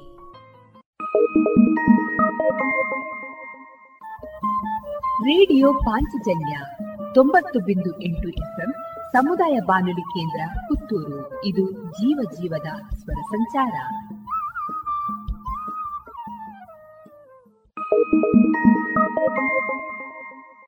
ಎಸ್ಡಿಪಿ ರೆಮಿಡೀಸ್ ಮತ್ತು ರಿಸರ್ಚ್ ಸೆಂಟರ್ ಪುತ್ತೂರು ಪ್ರಾಯೋಜಿಸುತ್ತಿರುವ ಕಲೋಪಾಸನ ಎರಡು ಸಾವಿರದ ಇಪ್ಪತ್ತ ಮೂರು ಸಾಂಸ್ಕೃತಿಕ ಹಬ್ಬ, ಫೆಬ್ರವರಿ ಇಪ್ಪತ್ತ ಐದರಿಂದ ಇಪ್ಪತ್ತ ಏಳರವರೆಗೆ. ಎಸ್ಡಿಪಿ ರೆಮಿಡೀಸ್ ಮತ್ತು ರಿಸರ್ಚ್ ಸೆಂಟರ್ ಕರ್ನಾಟಕದಲ್ಲಿ ಫೆಬ್ರವರಿ ಇಪ್ಪತ್ತ ಐದರಂದು ಸಂಜೆ ಆರು ಗಂಟೆಗೆ ಮಂಗಳೂರು ಕೆಎಂಸಿ ಆಸ್ಪತ್ರೆಯ ಖ್ಯಾತ ವೈದ್ಯರಾದ ಡಾಕ್ಟರ್ ಎಂ ಚಕ್ರಪಾಣಿ ಅವರಿಂದ ಕಲೋಪಾಸನ ಎರಡು ಸಾವಿರದ ಇಪ್ಪತ್ತ ಮೂರು ಸಾಂಸ್ಕೃತಿಕ ಹಬ್ಬದ ಉದ್ಘಾಟನೆ. ಬಳಿಕ ವಿದುಷಿ ಸುಧಾ ರಘುನಾಥನ್ ಅವರಿಂದ ಕರ್ನಾಟಕ ಶಾಸ್ತ್ರೀಯ ಸಂಗೀತ ಕಚೇರಿ. ಫೆಬ್ರವರಿ ಇಪ್ಪತ್ತ ಆರರಂದು ಸಂಜೆ ಆರು ಮೂವತ್ತರಿಂದ ಶ್ರೀ ಪೆರಡೂರು ಮೇಳದವರಿಂದ ಚಂದ್ರಹಾಸ ಶಶಿಪ್ರಭಾ ಯಕ್ಷಗಾನ. ಫೆಬ್ರವರಿ ಇಪ್ಪತ್ತ ಏಳರಂದು ಸಂಜೆ ಆರು ಮೂವತ್ತರಂದು ಶ್ರೀ ಹನುಮಗಿರಿ ಮೇಳದವರಿಂದ ಭಾರತ ಜನನಿ ಯಕ್ಷಗಾನ. ಎಲ್ಲ ಕಾರ್ಯಕ್ರಮಗಳಿಗೆ ಪ್ರೀತಿಪೂರ್ವಕವಾಗಿ ಆಮಂತ್ರಿಸುತ್ತಿದ್ದಾರೆ ಶ್ರೀಮತಿ ಮತ್ತು Shri doctor Harikrishna Panaje union bank of India gold loan. ಕೃಷಿ ಹಾಗೂ ವ್ಯಾಪಾರ ಉದ್ಯಮಗಳಿಗೆ ಗೋಲ್ಡ್ ಲೋನ್ ಅತಿ ಕಡಿಮೆ ಬಡ್ಡಿ ದರದಲ್ಲಿ. ಪ್ರತಿ ಗ್ರಾಮ್ ಚಿನ್ನದ ಮೇಲೆ ಅತಿ ಹೆಚ್ಚಿನ ಮೊತ್ತದ ಸಾಲ. ಸರಳ ದಾಖಲಾತಿಗಳು ಹಾಗೂ ಶೀಘ್ರ ಮಂಜೂರಾತಿ. ನಿಮ್ಮ ಹತ್ತಿರದ ಯೂನಿಯನ್ ಬ್ಯಾಂಕ್ ಆಫ್ ಇಂಡಿಯಾ ಶಾಖೆಗೆ ಇಂದೇ ಭೇಟಿ ಕೊಡಿ. ಚಿನ್ನದ ಮೇಲಿನ ಸಾಲ ನಿಮ್ಮ ನೆಚ್ಚಿನ ಯೂನಿಯನ್ ಬ್ಯಾಂಕ್ನಲ್ಲಿ ಮಾತ್ರ. Union bank of India. ಇದೀಗ ಗಡಿನಾಡ ಕನ್ನಡ, ಇದರ ಸವಾಲು. ಈ ವಿಚಾರವಾಗಿ ಕಾಸರಗೋಡಿನ ಸಾಹಿತ್ಯ ವಿದ್ಯಾರ್ಥಿ ಕಾರ್ತಿಕ್ ಪಡ್ರೆ ಅವರಿಂದ ವಿಚಾರ ಮಂಥನ. ಎಲ್ಲರಿಗೂ ವಂದನೆಗಳು. ಗಡಿನಾಡಿನ ಕನ್ನಡದ ಸವಾಲುಗಳು. ಗಡಿನಾಡಿನ ಕನ್ನಡದ ಸವಾಲುಗಳು ಎಷ್ಟು ಮತ್ತು ಏನು, ಅದರ ವಿಸ್ತಾರ ಎಷ್ಟು, ಅದರ ಆಳ ಮತ್ತು ಅಗಲ ಎಷ್ಟು ಎನ್ನುವುದನ್ನು ಕೆದಕಿ ನೋಡುವುದಕ್ಕೆ ನಮಗೆ ಮುಖ್ಯವಾಗಿ ಒಂದು ಸಂದರ್ಭ ಮತ್ತು ನಮಗೆ ಒದಗಿ ಬಂದಂತಹ ಒಂದು ಸನ್ನಿವೇಶ ತುಂಬ ಸೂಕ್ತಾಗಿ ಕಾಣ್ತದೆ. ಯಾವುದು ಅಂತ ಹೇಳಿದರೆ, ಕೊರೋನಾ ಲಾಕ್ಡೌನ್ ಸಂದರ್ಭದಲ್ಲಿ ಗಡಿಗಳನ್ನು ಮಣ್ಣು ಮುಚ್ಚಿ ತಡೆದಂತಹ ಸಂದರ್ಭದಲ್ಲಿ ನಾವು ಅನುಭವಿಸಿದಂತಹ ತುಮುಲಗಳೇನಿದೆಯೋ ನಾವು ಅನುಭವಿಸಿದಂತಹ ಅನೇಕ ಸಮಸ್ಯೆಗಳೇನಿದೆಯೋ ಅದು ಔದ್ಯೋಗಿಕವಾದಂತಹ ಸಮಸ್ಯೆಗಳಾಗಿರಬಹುದು, ನಮ್ಮ ಶಿಕ್ಷಣ ಕ್ಷೇತ್ರದಲ್ಲಿ ನಾವು ಎದುರಿಸಿದಂತಹ ಸಮಸ್ಯೆಗಳಾಗಿರಬಹುದು, ಅಷ್ಟು ಮಾತ್ರ ಅಲ್ಲದೆ ಅದನ್ನು ಮೀರಿ ನಿಂತಹ ನಮ್ಮ ಭಾವನಾತ್ಮಕವಾಗಿರುವಂತಹ ಸಂಬಂಧ. ಆ ಎಲ್ಲ ಸಮಸ್ಯೆಗಳನ್ನು ನಾವು ಅನುಭವಿಸಿದಂತಹ ರೀತಿ ಆ ಭಾವನಾತ್ಮಕ ಸಂಬಂಧ, ಔದ್ಯೋಗಿಕವಾದಂತಹ ಸಂಬಂಧ ಅಥವಾ ಶೈಕ್ಷಣಿಕವಾಗಿ ಕರ್ನಾಟಕ ಮತ್ತು ಕಾಸರಗೋಡಿಗಿದ್ದಂತಹ ಸಂಬಂಧವನ್ನು ನಾವು ಪಾಣಾಜೆ ಸ್ವರ್ಗದ ಕಾಡಿನ ಮೂಲಕ ಯಾರಿಗೂ ಗೊತ್ತಾಗದೆ ಹತ್ತಿ ಹೋಗಿ ಪಾಣಾಜೆಯಲ್ಲಿ ಇಳಿದು ಅಥವಾ ಆರ್ಲಪದದಲ್ಲಿ ಇಳಿದು ಅಲ್ಲಿಂದ ಪೊಲೀಸರ ಕಣ್ಣನ್ನು ತಪ್ಪಿಸಿ ಕರ್ನಾಟಕಕ್ಕೆ ಬರ್ತಿದ್ದಂತಹ ಒಂದು ಪರಿಸ್ಥಿತಿ ಉಂಟಲ್ಲ? ಅಲ್ಲಿ ನಮಗೆ ಅರ್ಥವಿಸಿಕೊಳ್ಳಿಕ್ಕೆ ಆಗ್ತದೆ. ಕಾಸರಗೋಡಿನವರ ಕನ್ನಡದ ತುಮುಲ ಅನ್ನುವಂಥದ್ದು ಕೃತಕವಾದದ್ದು ಅಲ್ಲ ಎನ್ನುವುದಾಗಿ. ಆ ಒಂದು ಸಾಕ್ಷಿಯನ್ನು ಕೊಟ್ಟರೆ ಸಾಕು. ಮತ್ತೊಂದು ಸನ್ನಿವೇಶ. ಆ ಸನ್ನಿವೇಶವನ್ನು ನೋಡುವಾಗ ಒಂದರ್ಥದಲ್ಲಿ ಬೇಸರ ಆಗ್ತದೆ, ಮತ್ತೊಂದು ರೀತಿಯಲ್ಲಿ ಸಂತೋಷವೂ ಆಗ್ತದೆ. ಅದ್ಯಾವುದು ಅಂತ ಕೇಳಿದರೆ, ಬೆಳಗ್ಗೆ ಆರು ಗಂಟೆಯಿಂದ ಏಳು ಗಂಟೆಯ ಒಳಗೆ ಕಾಸರಗೋಡು ಜಿಲ್ಲೆಯ ಪ್ರತಿಯೊಂದು ಬಸ್ ಸ್ಟ್ಯಾಂಡಲ್ಲಿ ಹೋಗಿ ನಿಂತರೂ ಕೂಡ ನೂರು ನೂರು ಸಂಖ್ಯೆಯ ವಿದ್ಯಾರ್ಥಿಗಳು ಬ್ಯಾಗ್ ಹಾಕಿ ನಿಂತದ್ದು ಕಾಣ್ತದೆ ಎಲ್ಲಿಗೆ? ಕರ್ನಾಟಕದ ಕಾಲೇಜುಗಳಿಗೆ. ನೋಡುವಾಗ ಬೇಸರ ಆಗ್ತದೆ. ಕಾಸರಗೋಡಿನಲ್ಲಿ ಕಾಲೇಜುಗಳಿಲ್ಲ. ಆದ ಕಾರಣ ವಿದ್ಯಾರ್ಥಿಗಳು ಕರ್ನಾಟಕವನ್ನು ಅವಲಂಬಿಸಬೇಕಾದಂತಹ ಪರಿಸ್ಥಿತಿ ಬಂದಿದೆ ಅಂತ. ಆದರೆ ಒಂದು ರೀತಿಯಲ್ಲಿ ನೋಡುವಾಗ ಸಂತೋಷ ಕೂಡ ಆಗ್ತದೆ. ಯಾಕೆ? ಕನ್ನಡದ ಭಾವನಾತ್ಮಕವಾದ ಸಂಬಂಧ ಅವರನ್ನು ಕರ್ನಾಟಕದ ವಿದ್ಯಾಭ್ಯಾಸ ಕೇಂದ್ರಗಳತ್ತ ಸೆಳೆದಿದೆ ಎನ್ನುವುದನ್ನು ಆಲೋಚಿಸುವಾಗ ಈಗ ಕೂಡ ಆ ಒಂದು ಕನ್ನಡದ ಪ್ರಜ್ಞೆ ಅಥವಾ ಕನ್ನಡದ ಕಾಳಜಿ ಅವರಲ್ಲಿ ಗಟ್ಟಿಯಾಗಿ ಭದ್ರವಾಗಿ ಇದೆ ಎನ್ನುವುದನ್ನು ಯೋಚಿಸುವಾಗ ಸಂತೋಷ ಕೂಡ ಆಗ್ತದೆ. ನಾವು ಕಾಸರಗೋಡಿನ ಕನ್ನಡದ ಸಮಸ್ಯೆ, ಕಾಸರಗೋಡಿನ ಕನ್ನಡದ ಸವಾಲುಗಳು ಬಂದಾಗ ನಮಗೆ ಮೊತ್ತ ಮೊದಲು ನೆನಪಾಗುವಂತಹ ವ್ಯಕ್ತಿ ಯಾರು ಅಂತ ಕೇಳಿದರೆ ಕೈಯಾರ ಕಿಂಜಣ್ಣ ರೈಗಳು ಅವರು ಹೇಳಿ ಕಾಸರಗೋಡಿನ ಸಮಸ್ಯೆ ಅಂತ ಬಂದಾಗ ನಾವು ಅವರು ಹೇಳಿ ಅವರು ಬರೆದಿರುವಂತಹ ಒಂದು ಹಾಡಿನಿಂದಲೇ ಆರಂಭಿಸ್ತೇವೆ. ಬೆಂಕಿ ಬಿದ್ದಿದೆ ಮನೆಗೆ, ಓ ಬೇಗ ಬನ್ನಿ ಅಂತ. ಆದರೆ ಅವರದನ್ನು ಬರೆದಿರುವಂಥದ್ದು ಸುಮಾರು ಐವತ್ತು ವರ್ಷಗಳ ಹಿಂದೆ. ಈಗ ಬೆಂಕಿ ಬಿದ್ದಿದೆ ಮನೆಗೆ, ಓ ಬೇಗ ಬನ್ನಿ ಎನ್ನುವಂತಹ ಆ ಒಂದು ಕೂಗನ್ನು ಹೇಳುವ ಪರಿಸ್ಥಿತಿ ಇಲ್ಲ. ಈಗ ಬೆಂಕಿ ಸುಟ್ಟಿದೆ ಮನೆಯ, ಓಡೋಡಿ ಬನ್ನಿ ಅಂತ ಹೇಳುವಂತಹ ಪರಿಸ್ಥಿತಿ ನಿರ್ಮಾಣ ಆಗಿದೆ. ನಾನು ಒಂದು ಮಾತನ್ನು ಇಲ್ಲಿ ಓದಿ ಹೇಳ್ತೇನೆ. ಆಗ ಕಾಸರಗೋಡು ಜಿಲ್ಲೆ ಭಾಷಾಂತರ ಪ್ರಾಂತ್ಯ ವಿಂಗಡಣೆಯಾಗುವ ಸಂದರ್ಭದಲ್ಲಿ ಕರ್ನಾಟಕಕ್ಕೆ ಸೇರಿದ ಆ ದುರಂತ ಸನ್ನಿವೇಶ ಎಷ್ಟು ಆಳವಾಗಿ ನಮ್ಮನ್ನು ಅವತ್ತು ಪ್ರಭಾವಿಸಿತ್ತು ಮತ್ತು ಅದರ ಬೇರುಗಳು ಮತ್ತೆ ಕೂಡ ನಮ್ಮನ್ನು ಪ್ರಭಾವಿಸ್ತಾ ಇದೆ, ನಮ್ಮನ್ನು ದುರಂತಕ್ಕೆ ತಳ್ಳುತ್ತಾ ಇದೆ ಎನ್ನುವುದನ್ನು ನಾವು ಈ ವಾಕ್ಯಗಳಲ್ಲಿ ಅರ್ಥವಿಸಿಕೊಳ್ಳುವುದಕ್ಕೆ ಸಾಧ್ಯ ಆಗ್ತದೆ. ಇದು ಸಾವಿರದ ಒಂಬೈನೂರ ಐವತ್ತಾರನೆಯ ಇಸವಿಯಲ್ಲಿ ಭಾಷಾಂತರ ಪ್ರಾಂತ್ಯ ವಿಂಗಡಣೆಯಾಗಿ ಅನ್ಯಾಯವಾಗಿ ಕೇರಳದ ಜೊತೆಗೆ ಕಾಸರಗೋಡಿ ಸೇರಿ ಹೋದ ಸಂದರ್ಭದಲ್ಲಿ ಕನ್ನಡ ಹೋರಾಟಗಾರರಾದಂತಹ ಕಳ್ಳಿಗೆ ಮಹಾಬಲ ಭಂಡಾರಿಯವರು ಕಾಸರಗೋಡು ಸಮಾಚಾರ ಎನ್ನುವಂತಹ ಕನ್ನಡ ಪತ್ರಿಕೆಗೆ ಬರೆದಂತಹ ಲೇಖನದ ಒಂದು ತುಣುಕು. ಇದನ್ನು ಓದುವಾಗ ನಮಗೆ ಆ ಪರಿಣಾಮಗಳ ಆಳ ಅಗಲವನ್ನು ಅರ್ಥವಿಸಿಕೊಳ್ಳುವುದಕ್ಕೆ ಆಗ್ತದೆ. ನೋಡಿ, ಕಳ್ಳಿಗೆಯವರು ಬರೀತಾರೆ, ನಮ್ಮ ಬಾಳು ಬರಿದಾಯಿತು. ಹತ್ತು ತಿಂಗಳ ಅವಿಶ್ರಾಂತ ಹೋರಾಟ, ಒಂದು ನಿಮಿಷದ ದೊಣ್ಣೆಗೆ ಸಿಲುಕಿದ ಕುಂಬಾರನ ಮಡಿಕೆಯಾಯಿತು. ಅದು ಹಾಳಾಗಿ, ಹೋಳು ಹೋಳಾಗಿ ಹೋಯಿತು. ನಮ್ಮ ಮಕ್ಕಳು, ಮರಿಗಳ ಭವಿಷ್ಯವೆಲ್ಲ ಮಣ್ಣು ಪಾಲಾಯಿತು. ನಾವು ಹುಟ್ಟಿ ಬೆಳೆದ ಮಣ್ಣಿನಲ್ಲಿ ನಮ್ಮ ನಡೆ ನುಡಿ ಸಂಸ್ಕೃತಿಗಳನ್ನು ಮರೆಯಬೇಕಾಯಿತು. ಹುಲ್ಲುಗಾವಲಿನಲ್ಲಿ ಮೇಯುವ ತಾಯಿ ಹಸುವಿನೊಡೆಗೆ ಸರಸವಾಡುತ್ತಿದ್ದ ಕರುವನ್ನು ಹಗ್ಗದಿಂದ ಕಟ್ಟಿ ಕಾನನ ಕಟ್ಟಿದರು. ತಬ್ಬಲಿಯಾಗಿ ಹೋಗುತ್ತಿದ್ದ ಕರು ಅಂಬೆ ಎಂದು ಕೂಗಿತು. ಅರಣ್ಯ ಮಧ್ಯದಲ್ಲಿ ಅದು ಎಲ್ಲಿ ಕೇಳಿತು?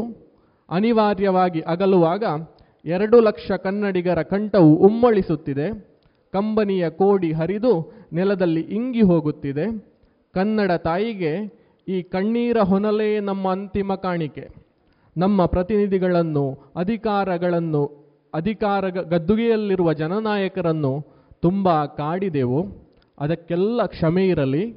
ನಿಮ್ಮನ್ನು ಇನ್ನೆಂದೂ ಪೀಡಿಸಲಾರೆವು, ಕಾಡಲಾರೆವು. ಈ ಕಾಸರಗೋಡಿನ ಎರಡು ಲಕ್ಷ ಕನ್ನಡಿಗರನ್ನು ಎಲ್ಲರೂ ಮರೆತು ಬಿಡಲಿ. ಈ ಚಿಕ್ಕ ಸಮುದಾಯಕ್ಕೆ ಆದ ಅನ್ಯಾಯದ ಸ್ಮರಣೆಯೊಂದು ಶಾಶ್ವತವಾಗಿ ಸ್ಮೃತಿ ಪಟಲದಲ್ಲಿ ನೆಲೆ ನಿಂತಿರಲಿ. ಕಾಸರಗೋಡಿನ ಮುಂದಿನ ಜನಾಂಗ ತಮಗಾದ ಅನ್ಯಾಯವನ್ನು ನೆನೆದುಕೊಂಡು ಸದಾ ಕಾಲ ಕಂಬನಿ ತುಂಬುತ್ತಿರಲಿ. ಸಾವಿರದ ಒಂಬೈನೂರ ಐವತ್ತಾರರಲ್ಲಿ ಕನ್ನಡ ಸಮಾಚಾರ ಪತ್ರಿಕೆಯಲ್ಲಿ ಬರೆದಂತಹ ಈ ಒಂದು ಲೇಖನದ ತುಣುಕು ಆ ಸಂದರ್ಭದ ಮತ್ತು ಆ ಅನ್ಯಾಯದ ಪರಿಣಾಮ ಫಲಗಳು ನಮ್ಮನ್ನು ಈ ಹೊತ್ತಿಗೂ ಬಾಧಿಸುತ್ತಾ ಇರುವುದನ್ನು ಅರ್ಥವಿಸಿಕೊಳ್ಳುವುದಕ್ಕೆ ಸಾಧ್ಯ ಆಗ್ತದೆ, ಉಪಕಾರಿಯಾಗ್ತದೆ. ಕಾಸರಗೋಡಿನ ಕನ್ನಡದ ಸಮಸ್ಯೆಗಳು ಅಂತೇಳಿ ಬಂದಾಗ, ಸವಾಲುಗಳು ಅಂತ ಬಂದಾಗ, ನಮಗೆ ಯಾವುದೇ ಭಾಷೆ ಆಗಿರಲಿ, ಯಾವುದೇ ಸಂಸ್ಕೃತಿ ಆಗಿರಲಿ, ಆ ಸಂಸ್ಕೃತಿಯ ಮೂಲ ಬೇರುಗಳು ಅಥವಾ ಆ ಭಾಷೆಯ ಮೂಲ ಬೇರುಗಳು ಹುಟ್ಟಿಕೊಳ್ಳುವುದು ಎಲ್ಲಿಂದ ಅಂತ ಹೇಳಿದರೆ ಅದು ಶೈಕ್ಷಣಿಕ ಕ್ಷೇತ್ರದಿಂದ, ಶಾಲೆಗಳಿಂದ. ಕಾಸರಗೋಡಿನಲ್ಲಿ ಸುಮಾರು ನೂರ ಎಂಬತ್ತ ಎಂಟು ಕನ್ನಡ ಮಾಧ್ಯಮ ಶಾಲೆಗಳಿವೆ. ನೂರ ಎಂಬತ್ತ ಎಂಟರಷ್ಟು ಕನ್ನಡ ಮಾಧ್ಯಮ ಶಾಲೆಗಳು. ಕನ್ನಡ ಮಾಧ್ಯಮ ಶಾಲೆಗಳಲ್ಲಿ ಬಂದಿರುವಂತಹ ಒಂದು ದೊಡ್ಡ ಸವಾಲು ಒಟ್ಟು ಕನ್ನಡ ಸಂಸ್ಕೃತಿಯನ್ನು ಕಾಸರಗೋಡಿನಲ್ಲಿ ಬಾಧಿಸ್ತಾ ಇದೆ. ಅದು ಯಾವುದು ಅಂತ ಕೇಳಿದರೆ, ಕಾಸರಗೋಡಿನ ಕನ್ನಡ ಮಾಧ್ಯಮ ಶಾಲೆಗಳಿಗೆ, ಕನ್ನಡ ವಿದ್ಯಾರ್ಥಿಗಳಿಗೆ ಬೋಧಿಸುವುದಕ್ಕೆ ಮಲಯಾಳ ಅಧ್ಯಾಪಕರು ಬರ್ತಾ ಇದ್ದಾರೆ. ಗಣಿತ, ಸೈನ್ಸ್ ವಿಷಯಗಳು, ಇಂಗ್ಲಿಷ್, ಸೋಷಿಯಲ್ ಸೈನ್ಸ್ ಇಂತಹ ವಿಷಯಗಳನ್ನು ಬೋಧಿಸುವುದಕ್ಕೆ ಮಲಯಾಳಿ ಅಧ್ಯಾಪಕರು. ವಿದ್ಯಾರ್ಥಿಗಳು ತರಗತಿಯ ಕೋಣೆಯಲ್ಲಿ ಕುಳಿತುಕೊಂಡು ಅಧ್ಯಾಪನವನ್ನು ಕೇಳಿ ಅರ್ಥವಿಸಿಕೊಂಡು ಪರೀಕ್ಷೆಗೆ ಸಿದ್ಧರಾಗಬೇಕಾದಂತಹ ವಿದ್ಯಾರ್ಥಿಗಳು, ತಮ್ಮ ಭವಿಷ್ಯವನ್ನು ಕಟ್ಟಿಕೊಳ್ಳಬೇಕಾದಂತಹ ವಿದ್ಯಾರ್ಥಿಗಳು, ಹೆತ್ತವರ ಜೊತೆಗೆ ಮಾರ್ಗ ಮಧ್ಯದಲ್ಲಿ ಇಳಿದು ಬರುವಂತಹ ಅಧ್ಯಾಪಕರನ್ನು ತಡೆಯಬೇಕಾದಂತಹ ಪರಿಸ್ಥಿತಿ ಇದೆ. ಅದರ ಜೊತೆಗೆ ಸರಕಾರ ತಂದೊಡ್ಡುವಂತಹ ಅನೇಕ ಸಮಸ್ಯೆಗಳನ್ನು ತರಗತಿ ಕೋಣೆಯಿಂದ ಹೊರಗಿಳಿದು ಎದುರಿಸಬೇಕಾದಂತಹ ಸಂದರ್ಭ ಇದೆ. ಇದನ್ನು ನಾವು ಒಂದು ಕಾಸರಗೋಡಿನ ಕನ್ನಡಕ್ಕೆ ಸಂಬಂಧಪಟ್ಟಂತೆ ಅತ್ಯಂತ ತೀಕ್ಷ್ಣವಾದ ಮತ್ತು ಅತ್ಯಂತ ಭೀಕರವಾದಂತಹ ಒಂದು ಸಮಸ್ಯೆ ಅಂತೇಳಿ ನಾವು ಗುರುತಿಸಿಕೊಳ್ಬೇಕಾಗ್ತದೆ. ಯಾಕಂತ ಕೇಳಿದರೆ ಈ ಗಣಿತದ ಕೆಲವೊಂದು ಪದಗಳು ಅಥವಾ ಪಾರಿಭಾಷಿಕ ಪದಗಳು ಅಂತ ಹೇಳ್ಬೋದು. ಅವು ಕನ್ನಡದಲ್ಲಿದ್ದಂತೆ ಮಲಯಾಳದಲ್ಲಿಲ್ಲ ತೀರಾ ಭಿನ್ನವಾಗಿರ್ತದೆ ಕೆಲವೊಂದು ಪಾರಿಭಾಷಿಕ ಪದಗಳು. ಸೈನ್ಸಿಂದ ಆಗಿರ್ಬೋದು. ಈಗ ಚತುರ್ಭುಜ ಆ ರೀತಿಯ ಕೆಲವೊಂದು ಉಂಟಲ್ಲ? ಸೈನ್ಸಲ್ಲಿ ಮತ್ತು ಮ್ಯಾಥ್ಸಲ್ಲಿ ಬರುವಂಥದ್ದು. ಈ ಮಲಯಾಳ ಅಧ್ಯಾಪಕರು ಏನು ಮಾಡ್ತಾರೆ? ಅದನ್ನು ಬಂದು ಮಲಯಾಳದಲ್ಲಿ ಬೋಧಿಸ್ತಾರೆ. ನಮ್ಮ ಮಕ್ಕಳಿಗೆ ಅದು ಅರ್ಥವೇ ಆಗೋದಿಲ್ಲ ಕಾಸರಗೋಡು ಬಹುಭಾಷಾ ಭೂಮಿ ಎನ್ನುವ ಕಾರಣದಿಂದ ಮಲಯಾಳವನ್ನು ಕೇಳಿದರೆ ಅರ್ಥವಿಸಿಕೊಳ್ಳುವಷ್ಟು ನಮ್ಮ ವಿದ್ಯಾರ್ಥಿಗಳು ಬೆಳೆದಿದ್ದಾರೆ ಅಥವಾ ಸಾಮರ್ಥ್ಯ ಅವರಿಗಿದೆ. ಆದರೆ ಈ ರೀತಿಯಾದಂತಹ ಪಾರಿಭಾಷಿಕ ಪದಗಳನ್ನು ಅರ್ಥವಿಸಿಕೊಳ್ಳುವುದಕ್ಕೆ ವಿದ್ಯಾರ್ಥಿಗಳಿಗೆ ಆಗುವುದಿಲ್ಲ. ಅವರು ವಿಶೇಷವಾದಂತಹ ಟ್ಯೂಷನನ್ನು ಮತ್ತೆ ಪಡ್ಕೊಳ್ಬೇಕಾದಂತಹ ಸಂದರ್ಭ ಬರ್ತದೆ. ಆ ಕಾರಣದಿಂದ ಈ ಸಮಸ್ಯೆ ಅನ್ನುವಂಥದ್ದು ಅತ್ಯಂತ ಭೀಕರವಾಗಿ ಕಾಡ್ತಾ ಇದೆ. ಅನೇಕ ಶಾಲೆಗಳಲ್ಲಿ ಮಂಗಲ್ಪಾಡಿ ಶಾಲೆ ಆಗಿರಬಹುದು, ಪೈವಳಿಕೆ ಶಾಲೆ ಆಗಿರಬಹುದು, ಆದೂರು ಶಾಲೆ ಆಗಿರಬಹುದು. ಈಗ ನಿನ್ನೆ ನಿನ್ನೆ ದೇಲಂಪಾಡಿಯ ಶಾಲೆಗೆ ಗಣಿತ ಶಿಕ್ಷಕರಾಗಿ ಒಬ್ಬರು ಮಲಯಾಳಿ ಅಧ್ಯಾಪಕರು ಬಂದಿದ್ದಾರೆ. ವಿದ್ಯಾರ್ಥಿಗಳು ಹೋರಾಟವನ್ನು ಮಾಡ್ತಾ ಇದ್ದಾರೆ. ಇಳ್ಕೊಂಡು. ಅಂತಹ ಸಮಸ್ಯೆಗಳಿದೆ. ಈ ಸಮಸ್ಯೆಗಳಿಗೆ ನಾವು ಹೇಗೆ ಪರಿಹಾರವನ್ನು ಕಂಡುಕೊಳ್ಳುವುದು? ಅವರು ಪಿ ಎಸ್ ಸಿ ಏರ್ಪಡಿಸಿದಂತಹ ಯಾವ ಮಾನದಂಡಗಳಿವೆಯೋ, ಯಾವ ಇಂಟರ್ವ್ಯೂ ಪ್ರೋಸೆಸ್ ಇದೆಯೋ, ಅವೆಲ್ಲವನ್ನು ಮುಗಿಸಿಕೊಂಡು ಬಂದಿರ್ತಾರೆ. ಅಲ್ಲಿ ಭಾಷಾ ತಜ್ಞರಿಂದ ಅಂಗೀಕೃತವಾಗಿ ಅವರಿಗೆ ಕನ್ನಡ ಬರ್ತದೆ ಎನ್ನುವಂತಹ ಮಾನ್ಯತೆಯನ್ನು ಪಡ್ಕೊಂಡು ಬಂದಿರ್ತಾರೆ. ಆದ ಕಾರಣ ನಾವು ಯಾರ ವಿರುದ್ಧ ಹೋರಾಟವನ್ನು ಮಾಡುವುದು? ನಮ್ಮವರೇ ಆದಂತಹ ಭಾಷಾ ತಜ್ಞರುಗಳ ವಿರುದ್ಧವೋ, ಅಥವಾ ಪಿ ಎಸ್ ಸಿಯ ವಿರುದ್ಧವೋ, ಅಥವಾ ಸರ್ಕಾರದ ವಿರುದ್ಧವೋ? ಅರ್ಥವಾಗದಂತಹ ಪರಿಸ್ಥಿತಿ ಕಾಸರಗೋಡಿನಲ್ಲಿದೆ. ಅಂಗನವಾಡಿಗಳಲ್ಲಿ. ಅಂಗನವಾಡಿಗಳಲ್ಲಿ ಮಲಯಾಳ ಪಠ್ಯಪುಸ್ತಕ, ಅದನ್ನು ಪ, ಬೋಧಿಸುವುದಕ್ಕೆ ಮಲಯಾಳ ಶಿಕ್ಷಕರನ್ನು ನೇಮಿಸುವಂತಹ ಸಂದರ್ಭ ಕೂಡ ಇದೆ ಎನ್ನುವಂಥದ್ದು. ಮುಖ್ಯವಾಗಿ ಕಾಸರಗೋಡು ಭಾಷಾಂತರ ಪ್ರಾಂತ್ಯ ವಿಂಗಡಣೆಯಾಗುವಂತಹ ಸಂದರ್ಭದಲ್ಲಿ ಕಾಸರಗೋಡಿನ ಕನ್ನಡಿಗರಿಗೆ ಭಾಷಾ ಅಲ್ಪಸಂಖ್ಯಾತರು ಎನ್ನುವಂತಹ ಒಂದು ನೆಲೆಯಲ್ಲಿ ಅವರಿಗೆ ವಿಶೇಷವಾದಂತಹ ಸವಲತ್ತು ಸೌಲಭ್ಯಗಳನ್ನು ಸಂವಿಧಾನಾತ್ಮಕವಾಗಿ ಕೊಡಲ್ಪಟ್ಟಿದೆ. ಆದರೆ ಕಾಸರಗೋಡಿಗೆ ಸಂಬಂಧಿಸಿದಂತೆ ಸುಮಾರು ಮೂವತ್ತರಷ್ಟು ಆದೇಶಗಳು. ಕನ್ನಡಿಗರ ಪರವಾಗಿ ಕಾರ್ಯ ಪ್ರವೃತ್ತವಾಗಲೇಬೇಕಾದ ಅಥವಾ ಕಾರ್ಯೋನ್ಮುಖವಾಗಲೇಬೇಕಾದಂತಹ ಮೂವತ್ತರಷ್ಟು ಆದೇಶಗಳು, ಕಾನೂನುಗಳು ಕಾಸರಗೋಡಿನಲ್ಲಿ ಪಾಲನೆ ಆಗುತ್ತಾ ಇಲ್ಲ. ಆ ಕುರಿತು ಕನ್ನಡಿಗರಿಗೆ ಕೂಡ ಅರಿವಿಲ್ಲ, ಇಲ್ಲದೇ ಇರುವಂತಹ ಒಂದು ಸಂದರ್ಭ ಇದೆ. ಅಷ್ಟು ಮಾತ್ರ ಅಲ್ಲ, ಸಂವಿಧಾನಾತ್ಮಕವಾಗಿ ಇರುವಂತಹ ಒಂದು ಆದೇಶ ಏನು ಅಂತ ಕೇಳಿದರೆ ಕಾಸರಗೋಡಿನ ಭಾಷಾ ಅಲ್ಪಸಂಖ್ಯಾತ ಪ್ರತಿನಿಧಿಗಳನ್ನು ಸೇರಿಸಿಕೊಂಡು ಕಾಸರಗೋಡು ಜಿಲ್ಲಾ ಕಲೆಕ್ಟರ್ ಅವರು ಮೂರು ತಿಂಗಳಿಗೆ ಒಮ್ಮೆ ಭಾಷಾ ಅಲ್ಪಸಂಖ್ಯಾತರ ಒಂದು ಸಭೆಯನ್ನು ಸೇರಬೇಕು, ಅವರ ಸಮಸ್ಯೆಗಳನ್ನು ಆಲಿಸಬೇಕು, ಅದಕ್ಕೆ ಪರಿಹಾರವನ್ನು ಕಂಡುಕೊಳ್ಳಬೇಕು ಅನ್ನುವಂತಹ ಒಂದು ಆದೇಶ ಇದ್ದರೂ ಕೂಡ ಮೂರು ತಿಂಗಳಿಗೊಮ್ಮೆ ಬಿಟ್ಟು ವರ್ಷಕ್ಕೊಮ್ಮೆ ಕೂಡ ಕಲೆಕ್ಟರ್ ಅವರ ಈ ಸಭೆ ಸೇರುವುದಿಲ್ಲ. ಇದು ಕೂಡ ಕಾಸರಗೋಡಿನ ಕನ್ನಡಕ್ಕೆ ಸಂಬಂಧಿಸಿದಂತೆ ಒಂದು ದೊಡ್ಡ ಸವಾಲಾಗಿ ಕಾಡ್ತಾ ಇದೆ. ಅಷ್ಟು ಮಾತ್ರ ಅಲ್ಲ, ವಿಲೇಜ್ ಆಫೀಸ್ಗಳಾಗಿರಬಹುದು, ಪಂಚಾಯತ್ ಕಚೇರಿಗಳಾಗಿರಬಹುದು, ಈ ರೀತಿ ಅನೇಕ ಪ್ರಾದೇಶಿಕ ಸರಕಾರಿ ಸಂಸ್ಥೆಗಳಲ್ಲಿ ಕನ್ನಡ ಬಲ್ಲಂತಹ ಅಧಿಕಾರಿಗಳು ಇರಬೇಕು ಎನ್ನುವಂತಹ ಆದೇಶ ಇದ್ದರೂ ಕೂಡ ಅದು ಕೂಡ ಪಾಲನೆಯಾಗದೆ ಎಲ್ಲ ಕಡೆ ಕೂಡ ಮಲಯಾಳಿಗಳಿರ್ತಾರೆ. ಕನ್ನಡ ಗೊತ್ತಿಲ್ಲದ ನಮ್ಮ ಪ್ರಾದೇಶಿಕ ಜನರು ಅಥವಾ ಕನ್ನಡಿಗರು ಈ ಸರ್ಕಾರಿ ಆಫೀಸುಗಳಲ್ಲಿ ಹೋಗಿ ಕನ್ನಡದಲ್ಲಿ ಮಾತಾಡುವಾಗ ಅಥವಾ ತುಳುವಿನಲ್ಲಿ ಮಾತಾಡುವಾಗ ಮನುಷ್ಯನಿ ಮನಸ್ಸಿಲಾವಿನ ಭಾಷೆಯಲ್ಲಿ ಪರೆಯಿಡೋ, ಮನುಷ್ಯನಿಗೆ ಅರ್ಥವಾಗುವ ಭಾಷೆಯಲ್ಲಿ ಮಾತನಾಡಿ ಎನ್ನುವಂತಹ ಮಾತನ್ನು ಕೇಳಬೇಕಾದಂತಹ ಸನ್ನಿವೇಶ ಕೂಡ ನಾವು ಎದುರಿಸ್ತಾ ಇದ್ದೇವೆ ಅನ್ನುವುದು ದೊಡ್ಡ ದುರಂತ. ಮತ್ತೊಂದು ಕಾಸರಗೋಡಿನ ಕನ್ನಡದ ಸಮಸ್ಯೆಗಳ ಕುರಿತಾಗಿ ನಮಗೆಲ್ಲರಿಗೂ ಗೊತ್ತಿರುವಂತಹ ಒಂದು ವಿಶೇಷ ವಿಷಯ ಮತ್ತು ಸುಮಾರೊಂದು ಒಂದು ಒಂದೂವರೆ ವರ್ಷದ ಹಿಂದೆ ತುಂಬ ಪ್ರಚಾರಕ್ಕೆ ಬಂದಂತಹ ಒಂದು ವಿಷಯ ಇದು. ಅನೇಕ ಮಾಧ್ಯಮಗಳ ಮೂಲಕ ಸ್ಥಳನಾಮಗಳ ಬದಲಾವಣೆ. ಕಾಸರಗೋಡಿನ ಅನೇಕ ಕನ್ನಡ, ತುಳು ಸ್ಥಳನಾಮಗಳ ಬದಲಾವಣೆ. ಈ ಕುರಿತು ಕರ್ನಾಟಕದ ರಾಜಕೀಯ ವ್ಯಕ್ತಿಗಳಾಗಿರಬಹುದು ಅಥವಾ ನಾಯಕರುಗಳು ಅನೇಕರು ಕೂಡ ಈ ಕುರಿತಾಗಿ ಸ್ಪಂದಿಸಿದ್ದಾರೆ. ಇದು ಹೌದು, ಅಲ್ಲ, ಸ್ಥಳನಾಮಗಳ ಬದಲಾವಣೆ ಇಲ್ಲ ಎನ್ನುವಂತಹ ವಿವರಣೆಗಳನ್ನು ಕೇರಳ ಸರ್ಕಾರ ನೀಡಿರುವುದನ್ನು ಕೂಡ ನಾವು ಗಮನಿಸುವುದಕ್ಕೆ ಸಾಧ್ಯ ಆಗ್ತದೆ.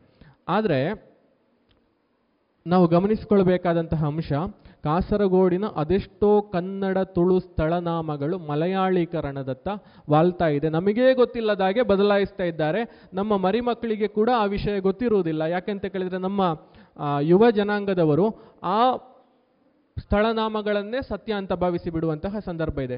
ಹೊಸದುರ್ಗ, ಇವತ್ತು ಪುದಿಯ ಕೋಟ ಆಗಿದೆ. ನೆಲ್ಲಿಕುನ್ನು, ನೆಲ್ಲಿಕುನ್ನಾಗಿದೆ. ನೆಲ್ಲಿಕುಂಜ ಇದ್ದದ್ದು ನೆಲ್ಲಿಕುನ್ನಾಗಿದೆ ಕಾರಡ್ಕ, ಕಾಡಗಂ ಕುಂಬಳೆ, ಕುಂಬಾಹೊಳೆ, ಕುಂಬಳೆ, ಇವತ್ತು ಕುಂಬಳ. ನಾನು ಮಂಜೇಶ್ವರ ಗೋವಿಂದ ಪೈ ಕಾಲೇಜಲ್ಲಿ ವಿದ್ಯಾರ್ಥಿಯಾಗಿದ್ದಂತಹ ಸಂದರ್ಭದಲ್ಲಿ ಅಲ್ಲಿ ಕಾಲೇ, ಮಂಜೇಶ್ವರ ಗೋವಿಂದ ಪೈ ಕಾಲೇಜ್ ಅಂತ ಇತ್ತು. ಅದಕ್ಕೆ ಪೈಂಟ್ ಕೊಟ್ಟು ನ್ಯಾಕ್ ಬರುವಾಗ ಹೊಸತ್ತಾಗಿ ಬರೆಯುವಾಗ ಮಂಜೇಶ್ವರ ಇದ್ದದಕ್ಕೆ ಒಂದು ಎಂ ಸೇರಿಸಿ ಮಂಜೇಶ್ವರ ರಮ್ಮು ಮಾಡಿದರು. ರಮ್ಮು ಸೇರಿಸಿ ಬಿಟ್ಟರು ಮಂಜೇಶ್ವರದ ಜೊತೆಗೆ. ಆಗ ನಾವು ಕನ್ನಡ ವಿದ್ಯಾರ್ಥಿಗಳು ಹೋರಾಟವನ್ನು ಮಾಡಿ ಆ ರಮ್ಮನ್ನು ತೆಗೆದು ಮಂಜೇಶ್ವರವನ್ನು ಉಳಿಸಬೇಕಾದಂದರೆ ಆ ಒಂದು ಕನ್ನಡದ ಸ್ಥಳನಾಮವನ್ನು ಉಳಿಸುವುದಕ್ಕೆ ಕೂಡ, ಕನ್ನಡ ಮತ್ತು ತುಳುವಿನ ಸ್ಥಳನಾಮವನ್ನು ಉಳಿಸುವುದಕ್ಕೆ ಕೂಡ ನಾವು ಹೋರಾಟವನ್ನು ಮಾಡಬೇಕಾದಂತಹ ಅನಿವಾರ್ಯತೆ ಇದೆ ಎನ್ನುವುದನ್ನು ಗಮನಿಸಬೇಕಾಗ್ತದೆ. ಇದುವರೆಗೆ ಗಡಿನಾಡ ಕನ್ನಡ ಇದರ ಸವಾಲುಗಳು. ಈ ಕುರಿತು ಕಾಸರಗೋಡಿನ ಸಾಹಿತ್ಯ ವಿದ್ಯಾರ್ಥಿ ಕಾರ್ತಿಕ್ ಪಡ್ರೆ ಅವರಿಂದ ವಿಚಾರ ಮಂಥನವನ್ನ ಕೇಳಿದಿರಿ. ಇನ್ನು ಮುಂದುವರಿದ ವಿಚಾರದ ಭಾಗ ನಾಳೆಯ ಸಂಚಿಕೆಯಲ್ಲಿ ಕೇಳೋಣ. ಎಸ್ಡಿಪಿ ರೆಮಿಡೀಸ್ ಮತ್ತು ರಿಸರ್ಚ್ ಸೆಂಟರ್ ಪುತ್ತೂರು ಪ್ರಾಯೋಜಿಸುತ್ತಿರುವ ಕಲೋಪಾಸನ ಎರಡು ಸಾವಿರದ ಇಪ್ಪತ್ತ ಮೂರು ಸಾಂಸ್ಕೃತಿಕ ಹಬ್ಬ. ಫೆಬ್ರವರಿ ಇಪ್ಪತ್ತ ಐದರಿಂದ ಇಪ್ಪತ್ತ ಏಳರವರೆಗೆ. ಎಸ್ಡಿಪಿ ರೆಮಿಡೀಸ್ ಮತ್ತು ರಿಸರ್ಚ್ ಸೆಂಟರ್ ಕರ್ನಾಟಕದಲ್ಲಿ ಫೆಬ್ರವರಿ ಇಪ್ಪತ್ತ ಐದರಂದು ಸಂಜೆ ಆರು ಗಂಟೆಗೆ ಮಂಗಳೂರು ಕೆಎಂಸಿ ಆಸ್ಪತ್ರೆಯ ಖ್ಯಾತ ವೈದ್ಯರಾದ ಡಾಕ್ಟರ್ ಎಂ ಚಕ್ರಪಾಣಿ ಅವರಿಂದ ಕಲೋಪಾಸನ ಎರಡು ಸಾವಿರದ ಇಪ್ಪತ್ತ ಮೂರು ಸಾಂಸ್ಕೃತಿಕ ಹಬ್ಬದ ಉದ್ಘಾಟನೆ. ಬಳಿಕ ವಿದುಷಿ ಸುಧಾ ರಘುನಾಥನ್ ಅವರಿಂದ ಕರ್ನಾಟಕ ಶಾಸ್ತ್ರೀಯ ಸಂಗೀತ ಕಚೇರಿ. ಫೆಬ್ರವರಿ ಇಪ್ಪತ್ತ ಆರರಂದು ಸಂಜೆ ಆರು ಮೂವತ್ತರಿಂದ ಶ್ರೀ ಪೆರಡೂರು ಮೇಳದವರಿಂದ ಚಂದ್ರಹಾಸ ಶಶಿಪ್ರಭಾ ಯಕ್ಷಗಾನ. ಫೆಬ್ರವರಿ ಇಪ್ಪತ್ತ ಏಳರಂದು ಸಂಜೆ ಆರು ಮೂವತ್ತರಂದು ಶ್ರೀ ಹನುಮಗಿರಿ ಮೇಳದವರಿಂದ ಭಾರತ ಜನನಿ ಯಕ್ಷಗಾನ. ಈ ಎಲ್ಲ ಕಾರ್ಯಕ್ರಮಗಳಿಗೆ ಪ್ರೀತಿಪೂರ್ವಕವಾಗಿ ಆಮಂತ್ರಿಸುತ್ತಿದ್ದಾರೆ ಶ್ರೀಮತಿ ಮತ್ತು ಶ್ರೀ ಡಾಕ್ಟರ್ ಹರಿಕೃಷ್ಣ ಪಾಣಾಜೆ ಇನ್ನೀಗ ವಿಎನ್ ಭಾಗವತ ಬರಬಳ್ಳಿ ಅವರಿಂದ ಜೀವನ ಪಾಠ ಕಲಿಕಾ ಆಧಾರಿತ ಕಥೆಯನ್ನ ಕೇಳೋಣ. ಮಕ್ಕಳೇ, ಒಬ್ಬ ಶ್ರೀಮಂತನಾದಂತಹ ವ್ಯಕ್ತಿ ಎಲ್ಲಿಗೋ ಹೊರಟಿದ್ದ. ಉತ್ತಮವಾದಂತಹ ಡ್ರೆಸ್ಗಳನ್ನು ಮಾಡಿ ನಗರದ ಒಂದು ಓಣಿಯಲ್ಲಿ ಹೋಗ್ತಾ ಇರುವಾಗ ಅವನಿಗೆ ತನ್ನ ಬೂಟನ್ನು ಪಾಲಿಷ್ ಮಾಡಬೇಕು ಎಂಬುದಾಗಿ ಕಾಣ್ತದೆ. ಸುತ್ತಮುತ್ತಲೂ ಪಾಲಿಷ್ ಅಂಗಡಿಯನ್ನು ಹುಡುಕಿದ ಒಂದು ಅಂಗಡಿಗೆ ಹೋದ. ಅಲ್ಲಿ ಒಬ್ಬ ತರುಣ ಕುಳಿತುಕೊಂಡಿದ್ದ. ಇವನನ್ನು ಕಂಡ ಕೂಡಲೇ ಗೌರವಿತವಾಗಿ ಅವನನ್ನು ಕರೆದು ಒಂದು ಕುರ್ಚಿಯನ್ನು ತೋರಿಸಿ ಕುಳ್ಳಿರಿಸಿದ. ಮತ್ತು ಇವನು ಅವನಿಗೆ ಕಾಲನ್ನು ನೀಡಿ ಪಾಲಿಷ್ ಮಾಡುವುದಕ್ಕೆ ಹೇಳಿದ. ಪಾಲಿಷ್ ಮಾಡ್ತಾ ಇರುವಾಗ ಅವನು ನಿಧಾನವಾಗಿ ಕೆಲಸವನ್ನು ಮಾಡ್ತಾ ಇದ್ದ. ಇವನಿಗೆ ಸಿಟ್ಟು ಬಂತು ಶ್ರೀಮಂತನಿಗೆ. ಹೇ ಏನಯ್ಯ ಎಷ್ಟೊತ್ತು ನೀನು? ಅದನ್ನು ಬೂಟ್ ಪಾಲಿಶ್ ಮಾಡಲಿಕ್ಕೆ ಇಷ್ಟೆಲ್ಲ ಲೇಟ್ ಮಾಡಿದರೆ ಹೇಗೆ? ನಮಗೆಲ್ಲ ಹೋಗಬೇಕು. ದುಡ್ಡು ಕೊಡೋದಿಲ್ವ ನಿಮಗೆ? ಅಂತ ಕೇಳಿದ. ಆದರೂ ಅವನು ಮಾತನಾಡಲಿಲ್ಲ. ಹಾಗೆ ತನ್ನ ಕೆಲಸವನ್ನು ಮುಂದುವರಿಸ್ತಾ ಇದ್ದ. ಮತ್ತೆ ಸಿಟ್ಟು ಬಂತು ಇವನಿಗೆ. ಓ, ನೀನು ಇನ್ನು ಪೂರ್ಣ ದಿನವನ್ನೇ ತೆಗೆದುಕೊಂಡು ಬಿಡ್ತೀಯ ಬೂಟ್ ಪಾಲಿಷ್ ಮಾಡಲಿಕ್ಕೆ. ನಾ ಯಾಕೆ ಬಂದು ಈ ಅಂಗಡಿಗೆ ಎಂಬುದಾಗಿ ಕೂಗೋಷ್ಟರಲ್ಲಿ ಅಲ್ಲಿ ಸಮೀಪದಲ್ಲಿದ್ದಂತಹ ಒಬ್ಬ ತರುಣ ಓಡು ಓಡಿ ಬಂದ. ಬಂದು ಈ ಬೂಟ್ ಪಾಲಿಷ್ ಮಾಡ್ತಾ ಇದ್ದಾನಲ್ಲ, ಅವನನ್ನು ಹಿಂದೆ ಸರಿಸಿ ತಾನೇ ಬೂಟ್ ಪಾಲಿಷ್ ಮಾಡಿಕೊಟ್ಟ. ಮತ್ತು ದುಡ್ಡನ್ನು ಕೊಡಿ ಸರ್ ಅವನಿಗೆ ಅಂತಂದ. ಇಲ್ಲ, ನೀ ಪಾಲಿಷ್ ಮಾಡಿದೆಯಲ್ಲ ಮತ್ತೆ? ಇಲ್ಲ, ಅವನಿಗಾಗಿ ನಾನು ಮಾಡಿದ್ದೇನೆ, ಹಣವನ್ನು ಅವನಿಗೆ ಕೊಡಿ ಅಂತಂದ. ಯಾಕೆ ಎಂಬುದಾಗಿ ಶ್ರೀಮಂತ ಕೇಳಿದ. ಸ್ವಾಮಿ, ಇವನು ಈ ಈಗ ಕೆಲವು ದಿನಗಳ ಹಿಂದೆ ಅಪಘಾತದಲ್ಲಿ ಮೈ ಕೈಯೆಲ್ಲ ಪೆಟ್ಟು ಮಾಡಿಕೊಂಡಿದ್ದಾನೆ. ನೋವಿನಲ್ಲಿದ್ದಾನೆ ಅವನು ಪಾಪ. ಆದರೆ ಅವನನ್ನು ನಂಬಿದಂತಹ ತಂದೆ ತಾಯಿ ಇಲ್ಲೇ ಸಮೀಪದಲ್ಲಿದ್ದಾರೆ. ಇವನ ದುಡಿಮೆಯಿಂದಲೇ ಅವರು ಬದುಕಬೇಕು. ಊಟ ಬೇಕು ಅಂತಂದರೆ ಇವನು ದುಡಿಬೇಕು. ಆ ಪರಿಸ್ಥಿತಿ ಉಂಟು. ನಾವೆಲ್ಲ ಅವನಿಗೆ ಸಹಾಯ ಮಾಡ್ತೇವೆ, ಸದ್ಯ ದುಡಿಬೇಡ ಅಂತ ಹೇಳ್ತೇವೆ. ಆದರೂ ಅವನು ಸ್ವಾಭಿಮಾನಿ, ತನ್ನ ಹೇಗಾದರೂ ಕಷ್ಟಪಟ್ಟು ತನ್ನ ದುಡಿಮೆಯನ್ನು ಮಾಡಿಕೊಳ್ಬೇಕು ಅಂತೇಳಿ ಇಲ್ಲಿ ಬರ್ತಾನೆ.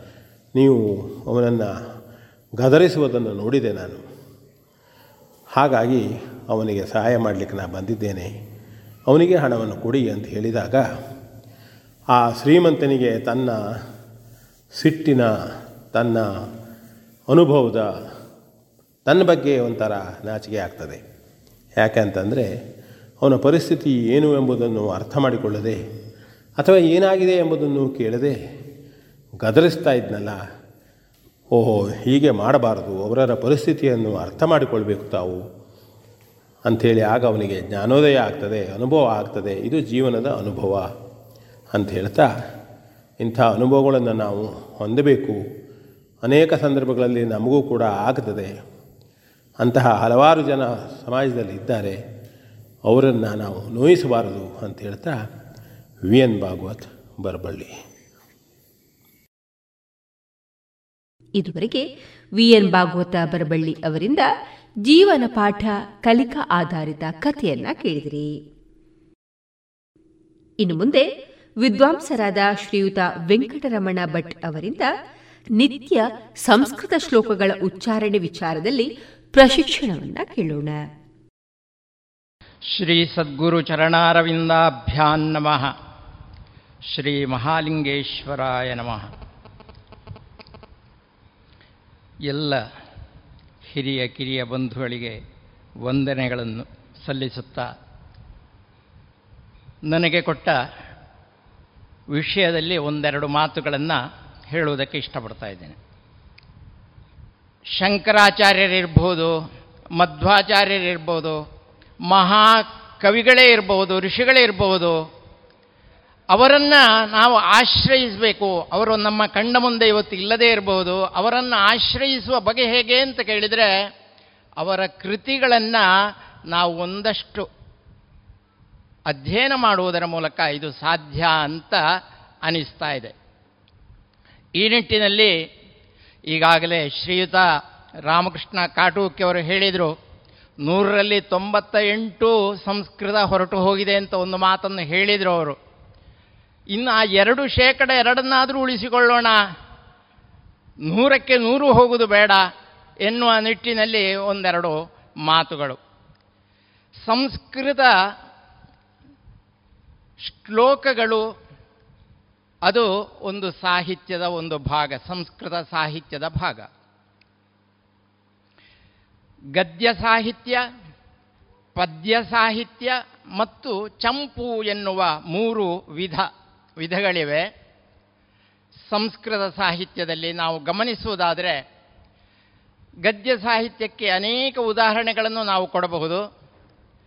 ಪದ್ಯ ಸಾಹಿತ್ಯಕ್ಕೂ ಅನೇಕ ಉದಾಹರಣೆಗಳನ್ನು ಕೊಡಬಹುದು. ಚಂಪು ಸಾಹಿತ್ಯಕ್ಕೂ ಅನೇಕ ಉದಾಹರಣೆಗಳನ್ನು ನಾವು ಕೊಡಬಹುದಾಗಿದೆ. ಉದಾಹರಣೆಗೆ ಗದ್ಯ ಸಾಹಿತ್ಯಕ್ಕೆ ದಂಡಿಯ ದಶಕುಮಾರ ಚರಿತೆಯನ್ನು ಒಂದು ಉದಾಹರಣೆಯಾಗಿ ಕೊಡಬಹುದು ನಾವು. ಅದಕ್ಕೆ ಛಂದಸ್ಸು ಮುಖ್ಯ ಅಲ್ಲ.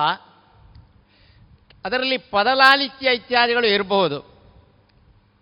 ಆದರೆ ಪದ್ಯ ಸಾಹಿತ್ಯಕ್ಕೆ ಛಂದಸ್ಸು ಬಹಳ ಮುಖ್ಯ. ಹಾಗೆ ಗದ್ಯ, ಪದ್ಯ ಮಿಶ್ರಿತವಾದಂತಹ ಸಾಹಿತ್ಯಕ್ಕೆ ನಾವು ಚಂಪು ಅಂತ ಕರೀತೇವೆ. ಗದ್ಯ ಸಾಹಿತ್ಯಕ್ಕೆ ಒಂದು ಸಣ್ಣ ಉದಾಹರಣೆ ಕೊಡೋದಾದರೆ, ಪುಷ್ಪಪುರಿ ಎನ್ನುವ ಒಂದು ನಗರದ ವರ್ಣನೆಯನ್ನು ಮಾಡಿದ್ದಾನೆ ದಂಡಿ ಮಹಾಕವಿ ತನ್ನ ದಶಕುಮಾರ ಚರಿತೆಯಲ್ಲಿ. ಅಸ್ತಿ ಸಮಸ್ತ ನಗರೀ ನಿಕಷಾಯಮಾಣ ಶಶ್ವತಗಣ್ಯಪಣ್ಯ ವಿಸ್ತಾರಿತ ಮಣಿಗಣಾದಿವಸ್ತುಜಾದ ವ್ಯಾಖ್ಯಾತ ರತ್ನಾಕರ ಮಾಹಾತ್ಮ್ಯಾಮಗಧ ಶೇಖರೀಭೂತ ಪುಷ್ಪಪುರೀ ನಾಮ ನಗರೀ ತತ್ರ ವೀರಪಟಪಟಲೋತ್ತರಂಗ ಮಕರ ಭೀಷಣ ಸಕಲ ಕಟಕ ಜಲನಿಧಿ ಮಥನ ಮಂದರಾಜಮಾಣ ಸಮುದ್ದಂಡ ಭುಜದಂಡ ಪುರಂದರ ಪುರಾಂಗಣ ವನ ವಿಹರಣ ಪರಾಯಣ ತರುಣಗಣಿಕಾಗಣ ಜೈಗೀಯಮಾನ ಜಾತಿಮಾನಯಾ ಶರದಿಂದು ಕುಂದ ಘನಸಾರ ನೀಘಾರ ಹಾರ ಮೃಣಾಲ ಮರಾಲ ಸುರಗಜ ನೀರಕ್ಷೀರ ಗಿರಿಷಾಟ್ಟಹಾಸ ಕೈಲಾಸಕಾಶ ನೀಕಾಶಮೂರ್ತ್ಯಾ ರಚಿತ ದಿಗಂತರಾಲಪೂರ್ತ್ಯಾ ಕೀರ್ತ್ಯಾಭಿತಃ ಸುರಭಿತಃ ಸ್ವರ್ಲೋಕಶಿಖರೋರುಚಿರರತ್ನರತ್ನಾಕರ ವೇಲಾಮೇಖಲಾಯಿತ ಧರಣಿ ರಮಣೀ ಸೌಭಾಗ್ಯ ಭೋಗ ಭಾಗ್ಯವಾನನವರತಯಾಗ ದಕ್ಷಿಣಾರಕ್ಷಿತ ವಿಶಿಷ್ಟ ವಿಶಿಷ್ಟ ಸಂಭಾರ ಭಾಸುರ ಭೂಸುರ ನಿಕರಃ ವಿರಚಿತಾರಾತಿ ಸಂತಾಪೇನ ಪ್ರತಾಪೇನ ಸತತ ತುಲಿತ ಮಧ್ಯಂಸ ರಾಜಹಂಸೋ ನಾಮ ಘನದರ್ಪ ಗಂಧರ್ಪ ಸೌಂದರ್ಯ ಸೋದರ್ಯ ಹೃದಯ ನಿರವಧ್ಯ ರೂಪೋ ಭೂಪೋ ಬಭೂವ ಇದು ಕೇವಲ ಒಂದು ಉದಾಹರಣೆಗೆ ಹೇಳಿದ್ದು ಗದ್ಯ ಸಾಹಿತ್ಯ ಹೇಗಿರ್ತದೆ? ಇದಕ್ಕೆ ಛಂದ ಛಂದಸ್ಸಿನ ನಿಯಮಗಳು ಎನ್ನುವಂಥದ್ದಿಲ್ಲ. ಆದರೆ ಪದಲಾಲಿತ್ಯಗಳನ್ನು ನಾವು ಕಾಣಬಹುದು. ನಮ್ಮ ಧಾರ್ಮಿಕ ಈ ಪುಸ್ತಕದಲ್ಲಿ ಹೆಚ್ಚಾಗಿ ನಾವು ಅನುಷ್ಠುಪ್ ಛಂದಸ್ಸಿನ ಶ್ಲೋಕಗಳನ್ನೇ ಕಾಣ್ತೇವೆ. ಸಾಮಾನ್ಯವಾಗಿ ಮೂವತ್ತು ಪ್ರಾರ್ಥನಾ ಶ್ಲೋಕಗಳು ಅದರಲ್ಲಿವೆ. ಆಮೇಲೆ ವಾರಗಳ ಕುರಿತಂತೆ ನಕ್ಷತ್ರಗಳ ಕುರಿತಂತೆ, ಯೋಗಗಳ ಕುರಿತಂತೆ, ಅದೇ ರೀತಿಯಲ್ಲಿ ಸಂವತ್ಸರಗಳ ಕುರಿತಂತೆ ಅದರಲ್ಲಿ ಶ್ಲೋಕಗಳನ್ನು ನಾವು ಕಾಣಬಹುದು.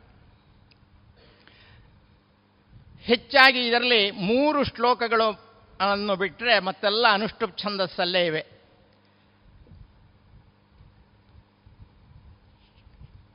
ಒಂದು, ಇದರಲ್ಲಿ ಕರಾರವಿಂದೇನ ಪದಾರವಿಂದಂ ಎನ್ನುವ ಶ್ಲೋಕ. ಇನ್ನೊಂದು ಯಾಕುಂದೆಂದು ತುಷಾರಹಾರಧವಲ ಎನ್ನುವ ಒಂದು ಶ್ಲೋಕ.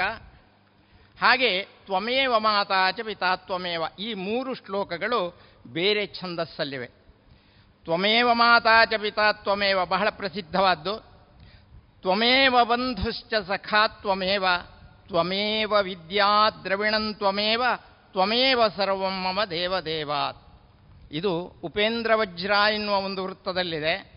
ಅದೇ ರೀತಿಯಲ್ಲಿ ಕರಾರವಿಂದೇ ನಪದಾರವಿಂದಂ, ಮುಖಾರವಿಂದೇ ವಿನಿವೇಶಯಂತಂ, ವಟಸ್ಯ ಪತ್ರಸ್ಯ ಪುಟೇ ಶಯಾನಂ ಬಾಲಂ ಮುಕುಂದಂ ಮನಸಾ ಸ್ಮರಾಮಿ. ಇದು ಕೂಡ ಹಾಗೆ ಉಪೇಂದ್ರ ವಜ್ರ ಎನ್ನುವ ವೃತ್ತದಲ್ಲಿದೆ. ಉಪೇಂದ್ರ ವಜ್ರ ಜತಜಾಸ್ತತೋ ಗೌ. ಅದರ ಲಕ್ಷಣ ಅದು ಈಗ ಹೇಳ, ಅದನ್ನು ಈಗ ವಿಸ್ತರಿಸಿಕೊಂಡು ಹೇಳಿಕೊಂಡು ಹೋಗೋದಿಲ್ಲ ನಾನು. ಹಾಗೆ ಸರಸ್ವತಿಯ ಸ್ತುತಿ, ಯಾ ಕುಂದೇಂದು ತುಷಾರಹಾರಧವಲ ಯಾ ಶುಭ್ರ ವಸ್ತ್ರಾನ್ವಿತ ಯಾ ವೀಣಾ ವರದಂಡ ಮಂಡಿತಕರ, ಯಾ ಶ್ವೇತ ಪದ್ಮಾಸನ, ಯಾ ಬ್ರಹ್ಮಾಚ್ಯುತ ಶಂಕರ ಪ್ರಭೃತಿಭಿರ್ದೇವೈ ಸದಾ ವಂದಿತ ಸಾಮಾಂ ಪಾತು ಸರಸ್ವತಿ ಭಗವತಿ, ನಿಶೇಷ ಜಾಡ್ಯಾಪಹ. ಇದು ಶಾರ್ದೂಲ ವಿಕ್ರೀಡಿತ ಎನ್ನುವ ವೃತ್ತದಲ್ಲಿ ಇದೆ. ಈಗ ನಾವು ಮುಖ್ಯವಾಗಿ ಸಂಸ್ಕೃತ ನಿತ್ಯ ಶ್ಲೋಕಗಳನ್ನು ಹೇಳಿಕೊಡುವಾಗ ಈಗಾಗಲೇ ಪೂಜ್ಯರು ತಿಳಿಸಿದ ಹಾಗೆ ಪ್ರತಿಯೊಂದು ಶ್ಲೋಕಕ್ಕೂ ನಾಲ್ಕು ಪಾದಗಳಿವೆ. ಒಂದು ಮೇಜು ಅಥವಾ ಒಂದು ಟೇಬಲಿಗೆ ಹೇಗೆ ನಾಲ್ಕು ಪಾದಗಳಿರ್ತವೋ ಅದೇ ರೀತಿಯಲ್ಲಿ ನಾಲ್ಕು ಪಾದಗಳಿವೆ ಎನ್ನುವುದನ್ನು ಮುಖ್ಯವಾಗಿ ನಾವು ಗ್ರಹಿಸಿಕೊಳ್ಬೇಕು. ಗಮನಿಸಿ, ಈಗಾಗಲೇ ಅವರೇ ಹೇಳಿದ ಹಾಗೆ, ಕರಾಗ್ರೇ ವಸತೆ ಲಕ್ಷ್ಮೀ ಕರಮಧ್ಯೆ ಸರಸ್ವತಿ, ಕರಮೂಲೆ ಸ್ಥಿತ ಗೌರಿ, ಪ್ರಭಾತೆ ಕರದರ್ಶನಂ. ನಾಲ್ಕು ಪಾದಗಳಾಯಿತು. ಕರಾಗ್ರೇ ವಸತೆ ಲಕ್ಷ್ಮೀ. ಅಲ್ಲಿಗೆ ಒಂದು ಪಾದ ಆಯಿತು. ಕರಮಧ್ಯೆ ಸರಸ್ವತಿ ಎನ್ನುವಲ್ಲಿ ಎರಡು ಪಾದಗಳು. ಕರಮೂಲೆ ಸ್ಥಿತಾ ಗೌರಿ ಮೂರು. ಪ್ರಭಾತೆ ಕರದರ್ಶನಂ. ಹೀಗೆ ನಾಲ್ಕು ಪಾದಗಳು. ಎಲ್ಲ ನೀವು ಯಾವುದೇ ಶ್ಲೋಕಗಳನ್ನು ತಕ್ಕೊಳ್ಳಿ. ಸುಲಭದ್ದು. ವಕ್ರತುಂಡ ಮಹಾಕಾಯ. ಒಂದು ಪಾದ ಆಯಿತು. ಸೂರ್ಯ ಕೋಟಿ ಸಮಪ್ರಭ, ಕೋಟಿ ಸೂರ್ಯ ಅಂತಲೂ ಪಾಠ ಪಾಠಾಂತರ ಇದೆ. ಅವಿಘ್ನಂ ಕುರು ಅಂತಲೂ ಹೇಳ್ತಾರೆ, ನಿರ್ವಿಘ್ನಂ ಕುರು ಮೇ ದೇವ ಅಂತಲೂ ಪಾಠಾಂತರ ಇದೆ. ನಿರ್ವಿಘ್ನಂ ಕುರು ಮೇ ದೇವ ಸರ್ವಕಾರ್ಯೇಷು ಸರ್ವದಾ. ಇಲ್ಲಿ ಎಲ್ಲ ಅನುಷ್ಠುಪ್ ಛಂದಸ್ಸಲ್ಲಿ ಇರುವಂತಹದ್ದು ನಾವು ಅದನ್ನು ಆಯಾಯ ಪಾದಗಳಲ್ಲೇ ನಿಲ್ಲಿಸಿ ಹೇಳಿಕೊಡುವುದು ಉಚಿತ. ಈಗ ಉದಾಹರಣೆಗೆ ಎಲ್ಲೆಲ್ಲಾದರೂ ನಿಲ್ಲಿಸಿದರೆ ಏನೇನೋ ಅರ್ಥ ಆಗ್- ಆಗಬಹುದು. ಗಜಾನನಂ ಸೇವಿತಂ ಅಂತ ಇರುವಲ್ಲಿ ಗಜಾನನಂ ಭೂ ಅಂತ ನಿಲ್ಲಿಸಿಬಿಡೋದು. ಏನ, ಮುಂದೆ ಹೇಗೆ ಅದನ್ನು ವಿಸ್ತರಿಸಬೇಕಾದ್ರೆ ಬಹಳ ಕಷ್ಟ. ಉಮಾಸುತಂ ಶೋಕ ವಿನಾಶ ಕಾರಣಂ ಅಂತ ಇರೋದನ್ನು ಉಮಾಸುತಂ ಶೋ ಅಂತ ಹೇಳೋದು. ಕವಿನಾಶ ಕಾರಣಂ ಅಂತ ಮತ್ತೆ ಹೇಳಬೇಕಷ್ಟೇ. ನೋಡಿ, ಆದ್ದರಿಂದ ಎಲ್ಲೆಲ್ಲಿ ಹೇಗೆ ಅದನ್ನು ನಿಲ್ಲಿಸಬೇಕು, ದಶರಾಮಶರ ಅಂತ ಹೇಳ್ತೇವಲ್ಲ, ಹಾಗೆ ಆಗಬಾರದು. ಎಲ್ಲಿ ಅದನ್ನು ನಾವು ನಿಲ್ಲಿಸಬೇಕು ಎನ್ನುವಂಥದ್ದನ್ನು ನಾವು ಗಮನಿಸಿಕೊಳ್ಬೇಕು. ಅದಕ್ಕೇನು, ಈಗಾಗಲೇ ಹೇಳಿದಂತೆ ಕೆಲವು ಪದಗಳ ಅರ್ಥಗಳನ್ನು ನಾವು ಗೊತ್ತಿದ್ದವರಲ್ಲಿ ಕೇಳಿ ತಿಳ್ಕೊಳ್ಬೇಕಾಗ್ತದೆ.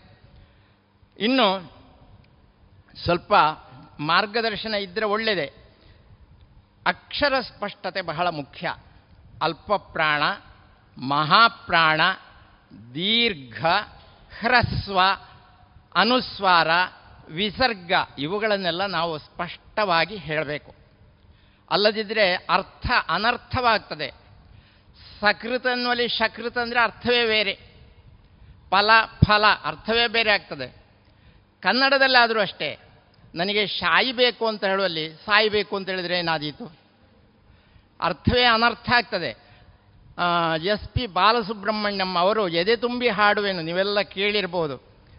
ಟಿ ವಿಯಲ್ಲಿ ಬರ್ತಾ ಇತ್ತು. ಆ ಕಾರ್ಯಕ್ರಮ ಒಂದು ಇನ್ನೂ ಕೇಳೋಣ ಇನ್ನೂ ಕೇಳೋಣ ಅಂತ ನಮಗೆ ಅನಿಸ್ತಾ ಇತ್ತು. ಅವರು ರಾಗಕ್ಕೆ ತುಂಬ ಮಹತ್ವ ಕೊಡ್ತಾ ಇದ್ರು. ಆದರೆ ಅದಕ್ಕಿಂತಲೂ ಹೆಚ್ಚಾಗಿ ಅಕ್ಷರಕ್ಕೆ ಬಹಳ ಮಹತ್ವವನ್ನು ಕೊಡ್ತಾ ಇದ್ರು. ಒಂದು ಅಕ್ಷರ ತಪ್ಪಾದರೆ, ನೋಡಪ್ಪ, ನೀನು ಇಂಥ ತಪ್ಪು ಮಾಡಬಾರದು ಅಂತ ಅವರು ಆಗಾಗ ಸೂಚಿಸ್ತಾ ಇದ್ದದನ್ನು ನಾವೆಲ್ಲ ಗಮನಿಸಿದ್ದೇವೆ. ಅಕ್ಷರ ಸ್ಪಷ್ಟತೆಗೆ ಸರಿಯಾಗಿ ಗಮನ ಕೊಡಬೇಕು.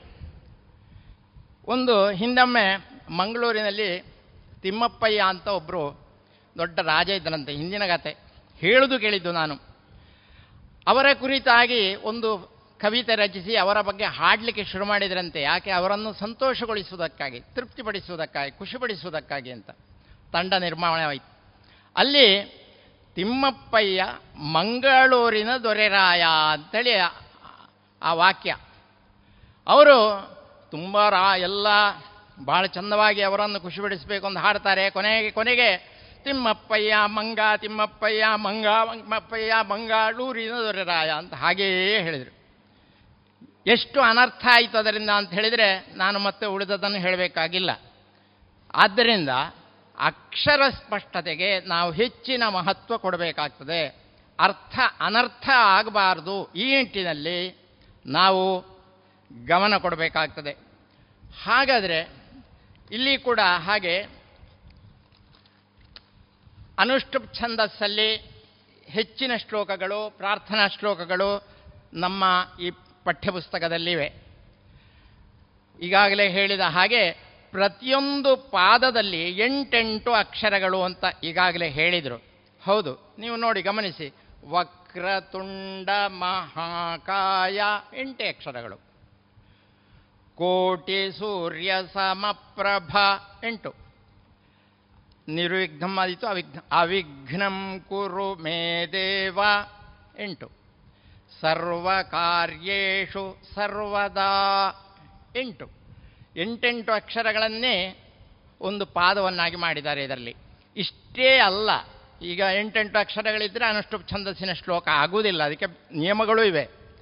ಪಂಚಮಂ ಲಘು ಸರ್ವತ್ರ, ಅದರಲ್ಲಿ ಐದನೇ ಅಕ್ಷರ ಲಘು ಅಕ್ಷರ ಆಗಿರಬೇಕು. ಪಂಚಮಂ ಲಘು ಸರ್ವತ್ರ, ಸಪ್ತಮಂ ದ್ವಿಚತುರ್ಥಯೋ, ಎರಡನೇ ಪಾದ ಮತ್ತು ನಾಲ್ಕನೇ ಪಾದಗಳಲ್ಲಿಯೂ ಅದೇ ನಿಯಮ ಇರ್ತದೆ. ಗುರು ಷಷ್ಠಂಚ ಪಾದಾನಾಂ. ಪ್ರತಿಯೊಂದು ನಾಲ್ಕೂ ಪಾದಗಳಲ್ಲಿ ಆರನೇ ಅಕ್ಷರ ಗುರುವಾಗಿರಬೇಕು. ಇದು ಅನುಷ್ಠ ಛಂದಸ್ಸಿನ ನಿಯಮ. ಹಾಗೆ ಈ, ಇದನ್ನು ನಾವು ಗಮನಿಸಿಕೊಂಡು ಅರ್ಥವನ್ನು ಸಾಧ್ಯವಾದಷ್ಟು ಅರ್ಥ ನಮ್ಮ ಪುಸ್ತಕದಲ್ಲೇ ಸಾಕಷ್ಟು ಅರ್ಥಗಳನ್ನು, ಕ್ಲಿಷ್ಟ ಪದಗಳ ಅರ್ಥಗಳನ್ನು ಕೊಟ್ಟಿದ್ದಾರೆ. ಅದನ್ನು ನಾವು ಗಮನಿಸಿಕೊಳ್ಬೇಕು. ಒಂದು ವೇಳೆ ಇದಕ್ಕೆ ಪೂರಕವಾಗಿ ಅನೇಕ ಪುಸ್ತಕಗಳು ಇವತ್ತು ಬಂದಿವೆ. ನನಗೆ ನನ್ನಲ್ಲೇ ಇರುವಂಥದ್ದು ಇದರಲ್ಲಿ ನೋಡಿ, ಸಂಸ್ಕಾರ ಸುಧಾ ಅಂತ ಬೆಂಗಳೂರು ಇಲ್ಲಿಯ ಪಲ್ಲವ ಪ್ರಕಾಶನಂ ಬ್ಯಾಂಗ್ಳೂರು. ಇದರಲ್ಲಿ ಹೆಚ್ಚಿನ ಈ ಶ್ಲೋಕಗಳೆಲ್ಲ ಇದರಲ್ಲಿವೆ. ಸ ಭಾಳ ಇದು ಏನು ತುಂಬ ಬೆಲೆಯುಳ್ಳದ್ದಲ್ಲ. ಪ, ಸಂಸ್ಕಾರ ಸುಧಾ ಎನ್ನುವ ಒಂದು ಪುಸ್ತಕ ಇದೆ.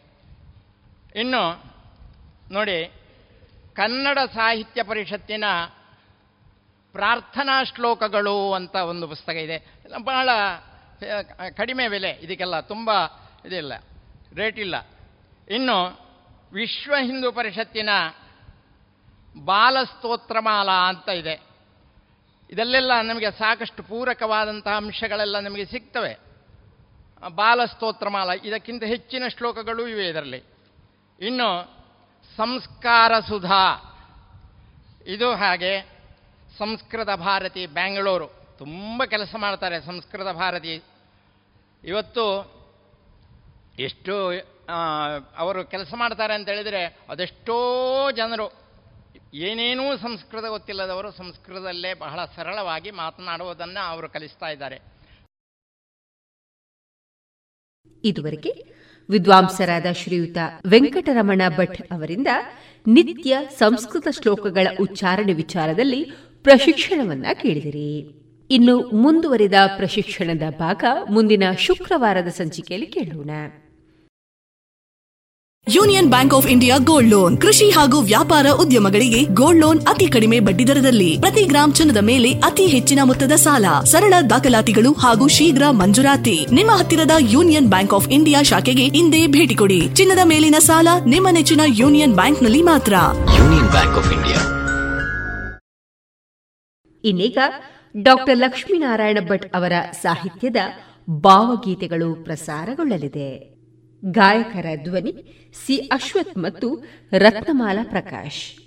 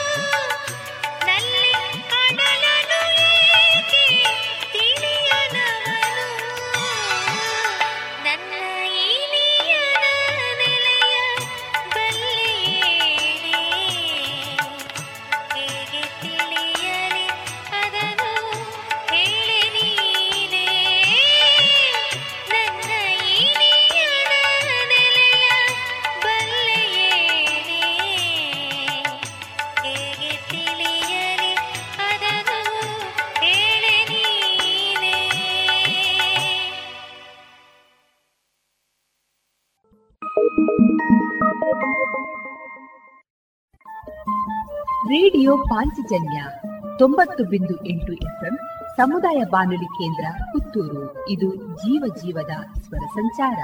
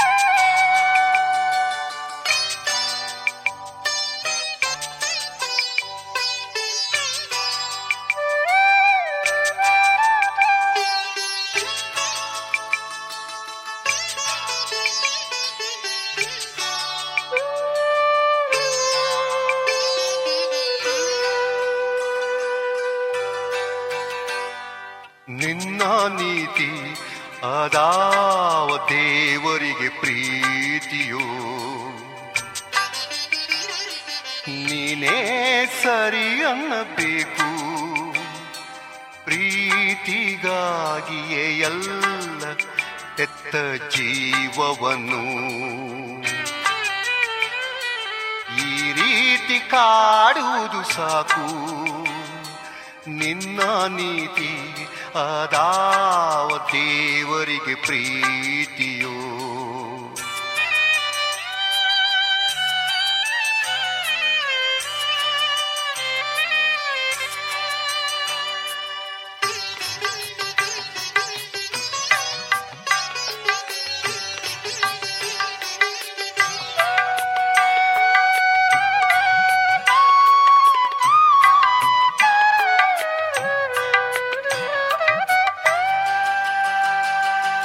ಏಕಾಂತವೆನ್ನುವುದು ಎಲ್ಲಿ ನನಗೀಗ? ಏಕಾಂತವೆನ್ನುವುದು ಎಲ್ಲಿ ನನಗೀಗ? ಎದೆಯಲೇ ಮನೆಯ ಕೂಡಿರುವೆ ಶಾಂತಿ ನೆಮ್ಮದೀಗ. ಯಾವ ಊರಾಚೆಗೋ ಶಾಂತಿ ನೆಮ್ಮದೀಗ. ಯಾವ ಊರಾಚೆಗೋ ನಿನ್ನದೇ ನಾಮ ಜಪ ನನಗೇ ನಿನ್ನ ನೀತಿ. ಅದಾವ ದೇವರಿಗೆ ಪ್ರೀತಿಯೋ, ನೀನೇ ಸರಿ ಅನ್ನಬೇಕು. ಪ್ರೀತಿಗಾಗಿಯೇ ಎಲ್ಲ ತೆತ್ತ ಜೀವವನ್ನು ಈ ರೀತಿ ಕಾಡುವುದು ಸಾಕು.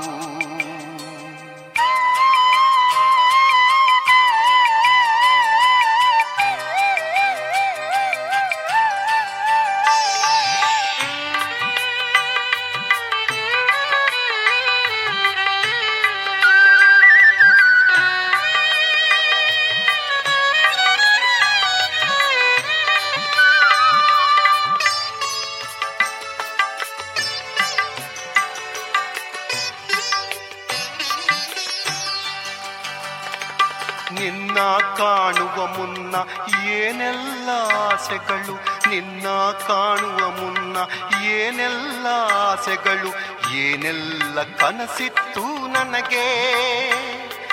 ಎಲ್ಲ ತೀರಿತು ನಿನ್ನ ಧ್ಯಾನ ಒಂದೇ ಈಗ. ಎಲ್ಲ ತೀರಿತು ನಿನ್ನ ಧ್ಯಾನ ಒಂದೇ ಈಗ. ಕಿಚ್ಚಾಗಿ ಒಬ್ಬುತ್ತಿದೆ ಒಳಗೆ. ನಿನ್ನ ನೀತಿ, ಅದಾವ ದೇವರಿಗೆ ಪ್ರೀತಿಯೋ. ನೀನೇ ಸರಿ ಅನ್ನಬೇಕು. ಪ್ರೀತಿಗಾಗಿಯೇ ಎಲ್ಲ ಹೆತ್ತ ಜೀವವನ್ನು ಈ ರೀತಿ ಕಾಡುವುದು ಸಾಕು.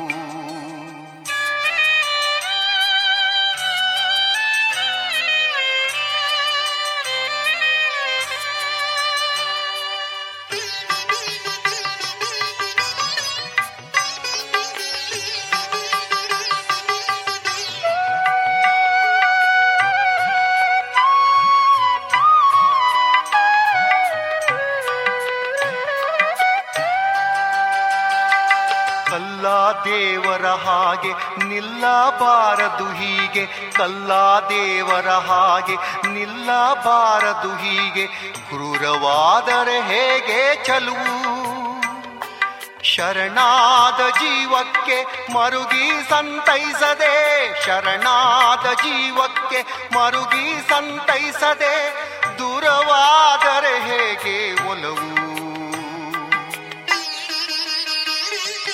ನಿನ್ನ ನೀತಿ ಅದಾವ ದೇವರಿಗೆ ಪ್ರೀತಿಯೋ ನೀನೇ ಸರಿ ಅನ್ನಬೇಕು. ಪ್ರೀತಿಗಾಗಿಯೇ ಎಲ್ಲ ತೆತ್ತ ಜೀವವನ್ನು ಈ ರೀತಿ ಕಾಡುವುದು ಸಾಕು. ನಿನ್ನ ನೀತಿ ಅದಾವ ದೇವರಿಗೆ ಪ್ರೀತಿಯೋ ನೀನೇ ಸರಿ ಅನ್ನಬೇಕು.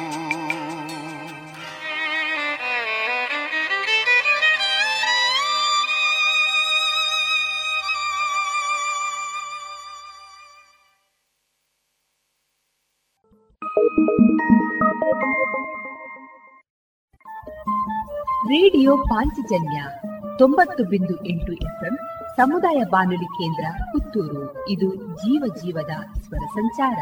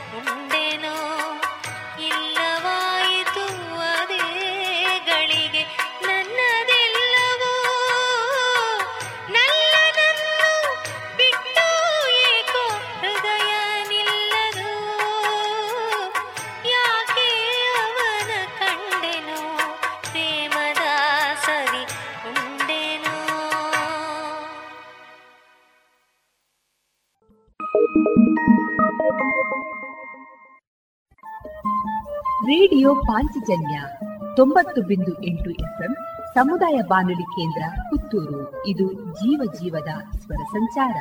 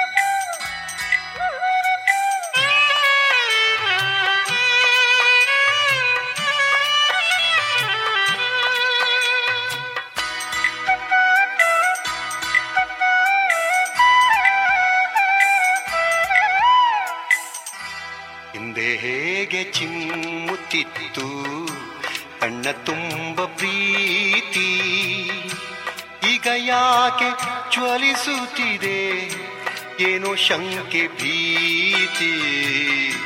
ಹಿಂದೆ ಹೇಗೆ ಚಿಮ್ಮುತ್ತಿತ್ತು.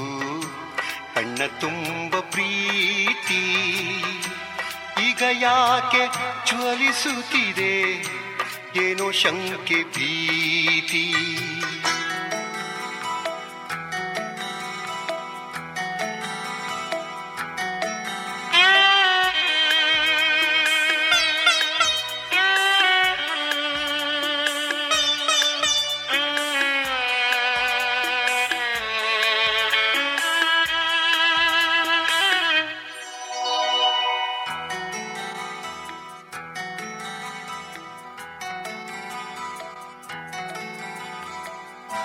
ಜೇನು ಸುರಿಯುತ್ತಿತ್ತು ನಿನ್ನ ದನಿಯ ಧಾರೆಯಲ್ಲಿ.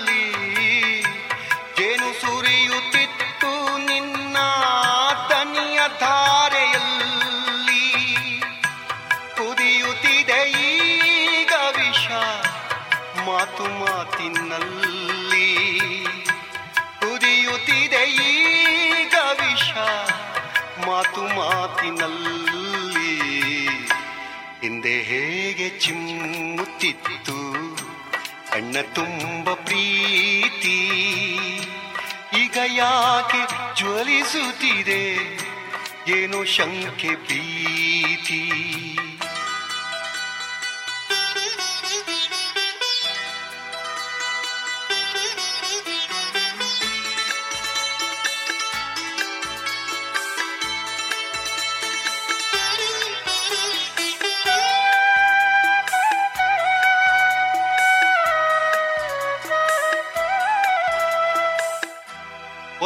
ಸಣ್ಣ ಮಾತಿನಿರಿತ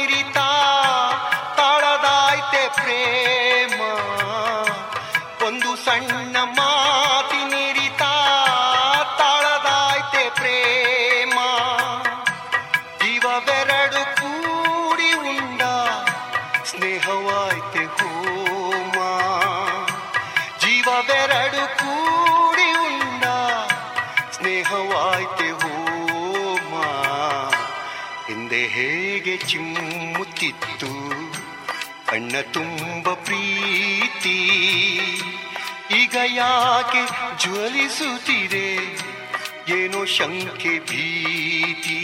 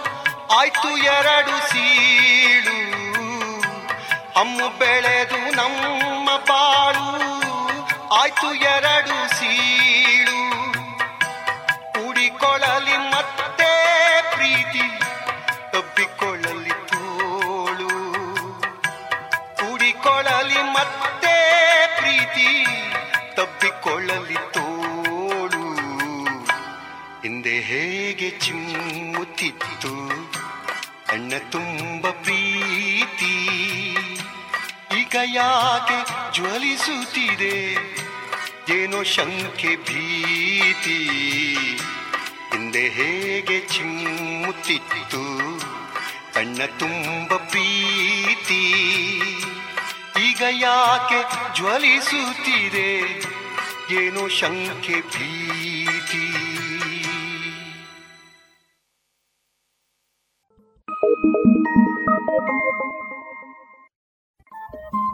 ರೇಡಿಯೋ ಪಾಂಚಜನ್ಯ ತೊಂಬತ್ತು ಬಿಂದು ಎಂಟು ಎಫ್ಎಂ ಸಮುದಾಯ ಬಾನುಲಿ ಕೇಂದ್ರ ಪುತ್ತೂರು. ಇದು ಜೀವ ಜೀವದ ಸ್ವರ ಸಂಚಾರ.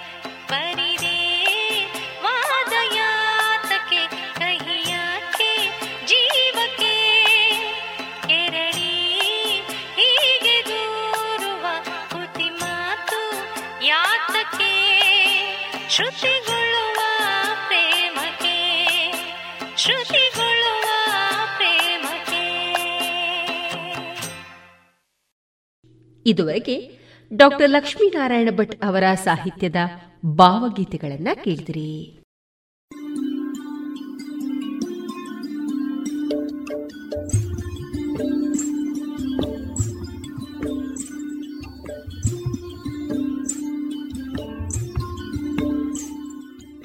ರೇಡಿಯೋ ಪಾಂಚಜನ್ಯ ಸಮುದಾಯ ಬಾನುಲಿ ಕೇಂದ್ರದಿಂದ ನಿಮ್ಮ ಕಾರ್ಯಕ್ರಮಗಳು ಪ್ರಸಾರವಾಗಬೇಕೆ?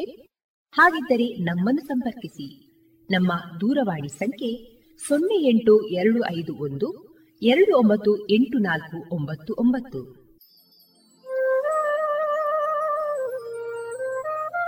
ಗಮನಿಸಿ ಕೇಳುವರೆ, ನಮ್ಮ ಕಾರ್ಯಕ್ರಮಗಳನ್ನು ವೆಬ್ಸೈಟ್ ಮೂಲಕ ಕೂಡ ಆಲಿಸಬಹುದು. ನಮ್ಮ ವೆಬ್ಸೈಟ್ ವಿಳಾಸ W W W dot radio Panchajanya dot com ಇಲ್ಲಿ ಆರ್ಕೈವ್ಸ್ನ ಭಾಗಕ್ಕೆ ಹೋಗಿ ಕ್ಲಿಕ್ ಮಾಡಿದರೆ ಹಳೆ ಕಾರ್ಯಕ್ರಮಗಳನ್ನು ಕೂಡ ಆಲಿಸಬಹುದು. ಜೊತೆಗೆ ನಮ್ಮ ಪ್ರಸಾರವನ್ನು ಆಪ್ ಮೂಲಕವೂ ಕೇಳಬಹುದು. ಪ್ಲೇಸ್ಟೋರ್ನಲ್ಲಿ ಪಾಂಚಜನ್ಯ ಸರ್ಚ್ ಮಾಡಿ ಡೌನ್ಲೋಡ್ ಮಾಡಿಕೊಂಡು ತಮ್ಮ ಮೊಬೈಲ್ಗಳಿಗೆ ಇನ್ಸ್ಟಾಲ್ ಮಾಡಿದರೆ ರೇಡಿಯೋ ಪ್ರಸಾರದ ಕಾರ್ಯಕ್ರಮವನ್ನು ನೀವು ಆಲಿಸಬಹುದು. ನಮ್ಮ ಪ್ರಸಾರದ ಬಗೆಗೆ ನಿಮ್ಮ ಅಭಿಪ್ರಾಯಗಳನ್ನು ಹಂಚಿಕೊಳ್ಳಲು ನಮ್ಮ ವಿಳಾಸ ರೇಡಿಯೋ ಪಾಂಚಜನ್ಯ ತೊಂಬತ್ತು ಬಿಂದು ಎಂಟು ಎಫ್ಎಂ ಸಮುದಾಯ ಬಾನುಲಿ ಕೇಂದ್ರ ನೆಹರು ನಗರ, ಪುತ್ತೂರು. ನಮ್ಮ ದೂರವಾಣಿ ಸಂಖ್ಯೆ ಸೊನ್ನೆ ಎಂಟು ಎರಡು ಐದು ಒಂದು, ಎರಡು ಒಂಬತ್ತು ಎಂಟು ನಾಲ್ಕು ಒಂಬತ್ತು ಒಂಬತ್ತು. ಇಮೇಲ್ ವಿಳಾಸ radio Panchajanya at Gmail dot com. ನಮ್ಮ ವಿಳಾಸ ಮತ್ತೊಮ್ಮೆ ರೇಡಿಯೋ ಪಾಂಚಜನ್ಯ ತೊಂಬತ್ತು ಬಿಂದು ಎಂಟು ಎಫ್ಎಂ ಸಮುದಾಯ ಬಾನುಲಿ ಕೇಂದ್ರ ನೆಹರು ನಗರ, ಪುತ್ತೂರು. ನಮ್ಮ ದೂರವಾಣಿ ಸಂಖ್ಯೆ ಸೊನ್ನೆ ಎಂಟು ಎರಡು ಐದು ಒಂದು ಎರಡು ಒಂಬತ್ತು ಎಂಟು ನಾಲ್ಕು ಒಂಬತ್ತು ಒಂಬತ್ತು. ಇಲ್ಲಿಗೆ ಈ ಹೊತ್ತಿನ ಪ್ರಸಾರ ಕಾರ್ಯಕ್ರಮವನ್ನ ಮುಕ್ತಾಯಗೊಳಿಸುತ್ತಿದ್ದೇವೆ. ಆತ್ಮೀಯ ಕೇಳುಗರಿಗೆಲ್ಲ ರೇಡಿಯೋ ಪಾಂಚಜನ್ಯದ ಬಳಗದ ಪರವಾಗಿ ನಾನು ತೇಜಸ್ವಿ ರಾಜೇಶ್ ಮಾಡುವ ಅನಂತ ವಂದನೆಗಳು.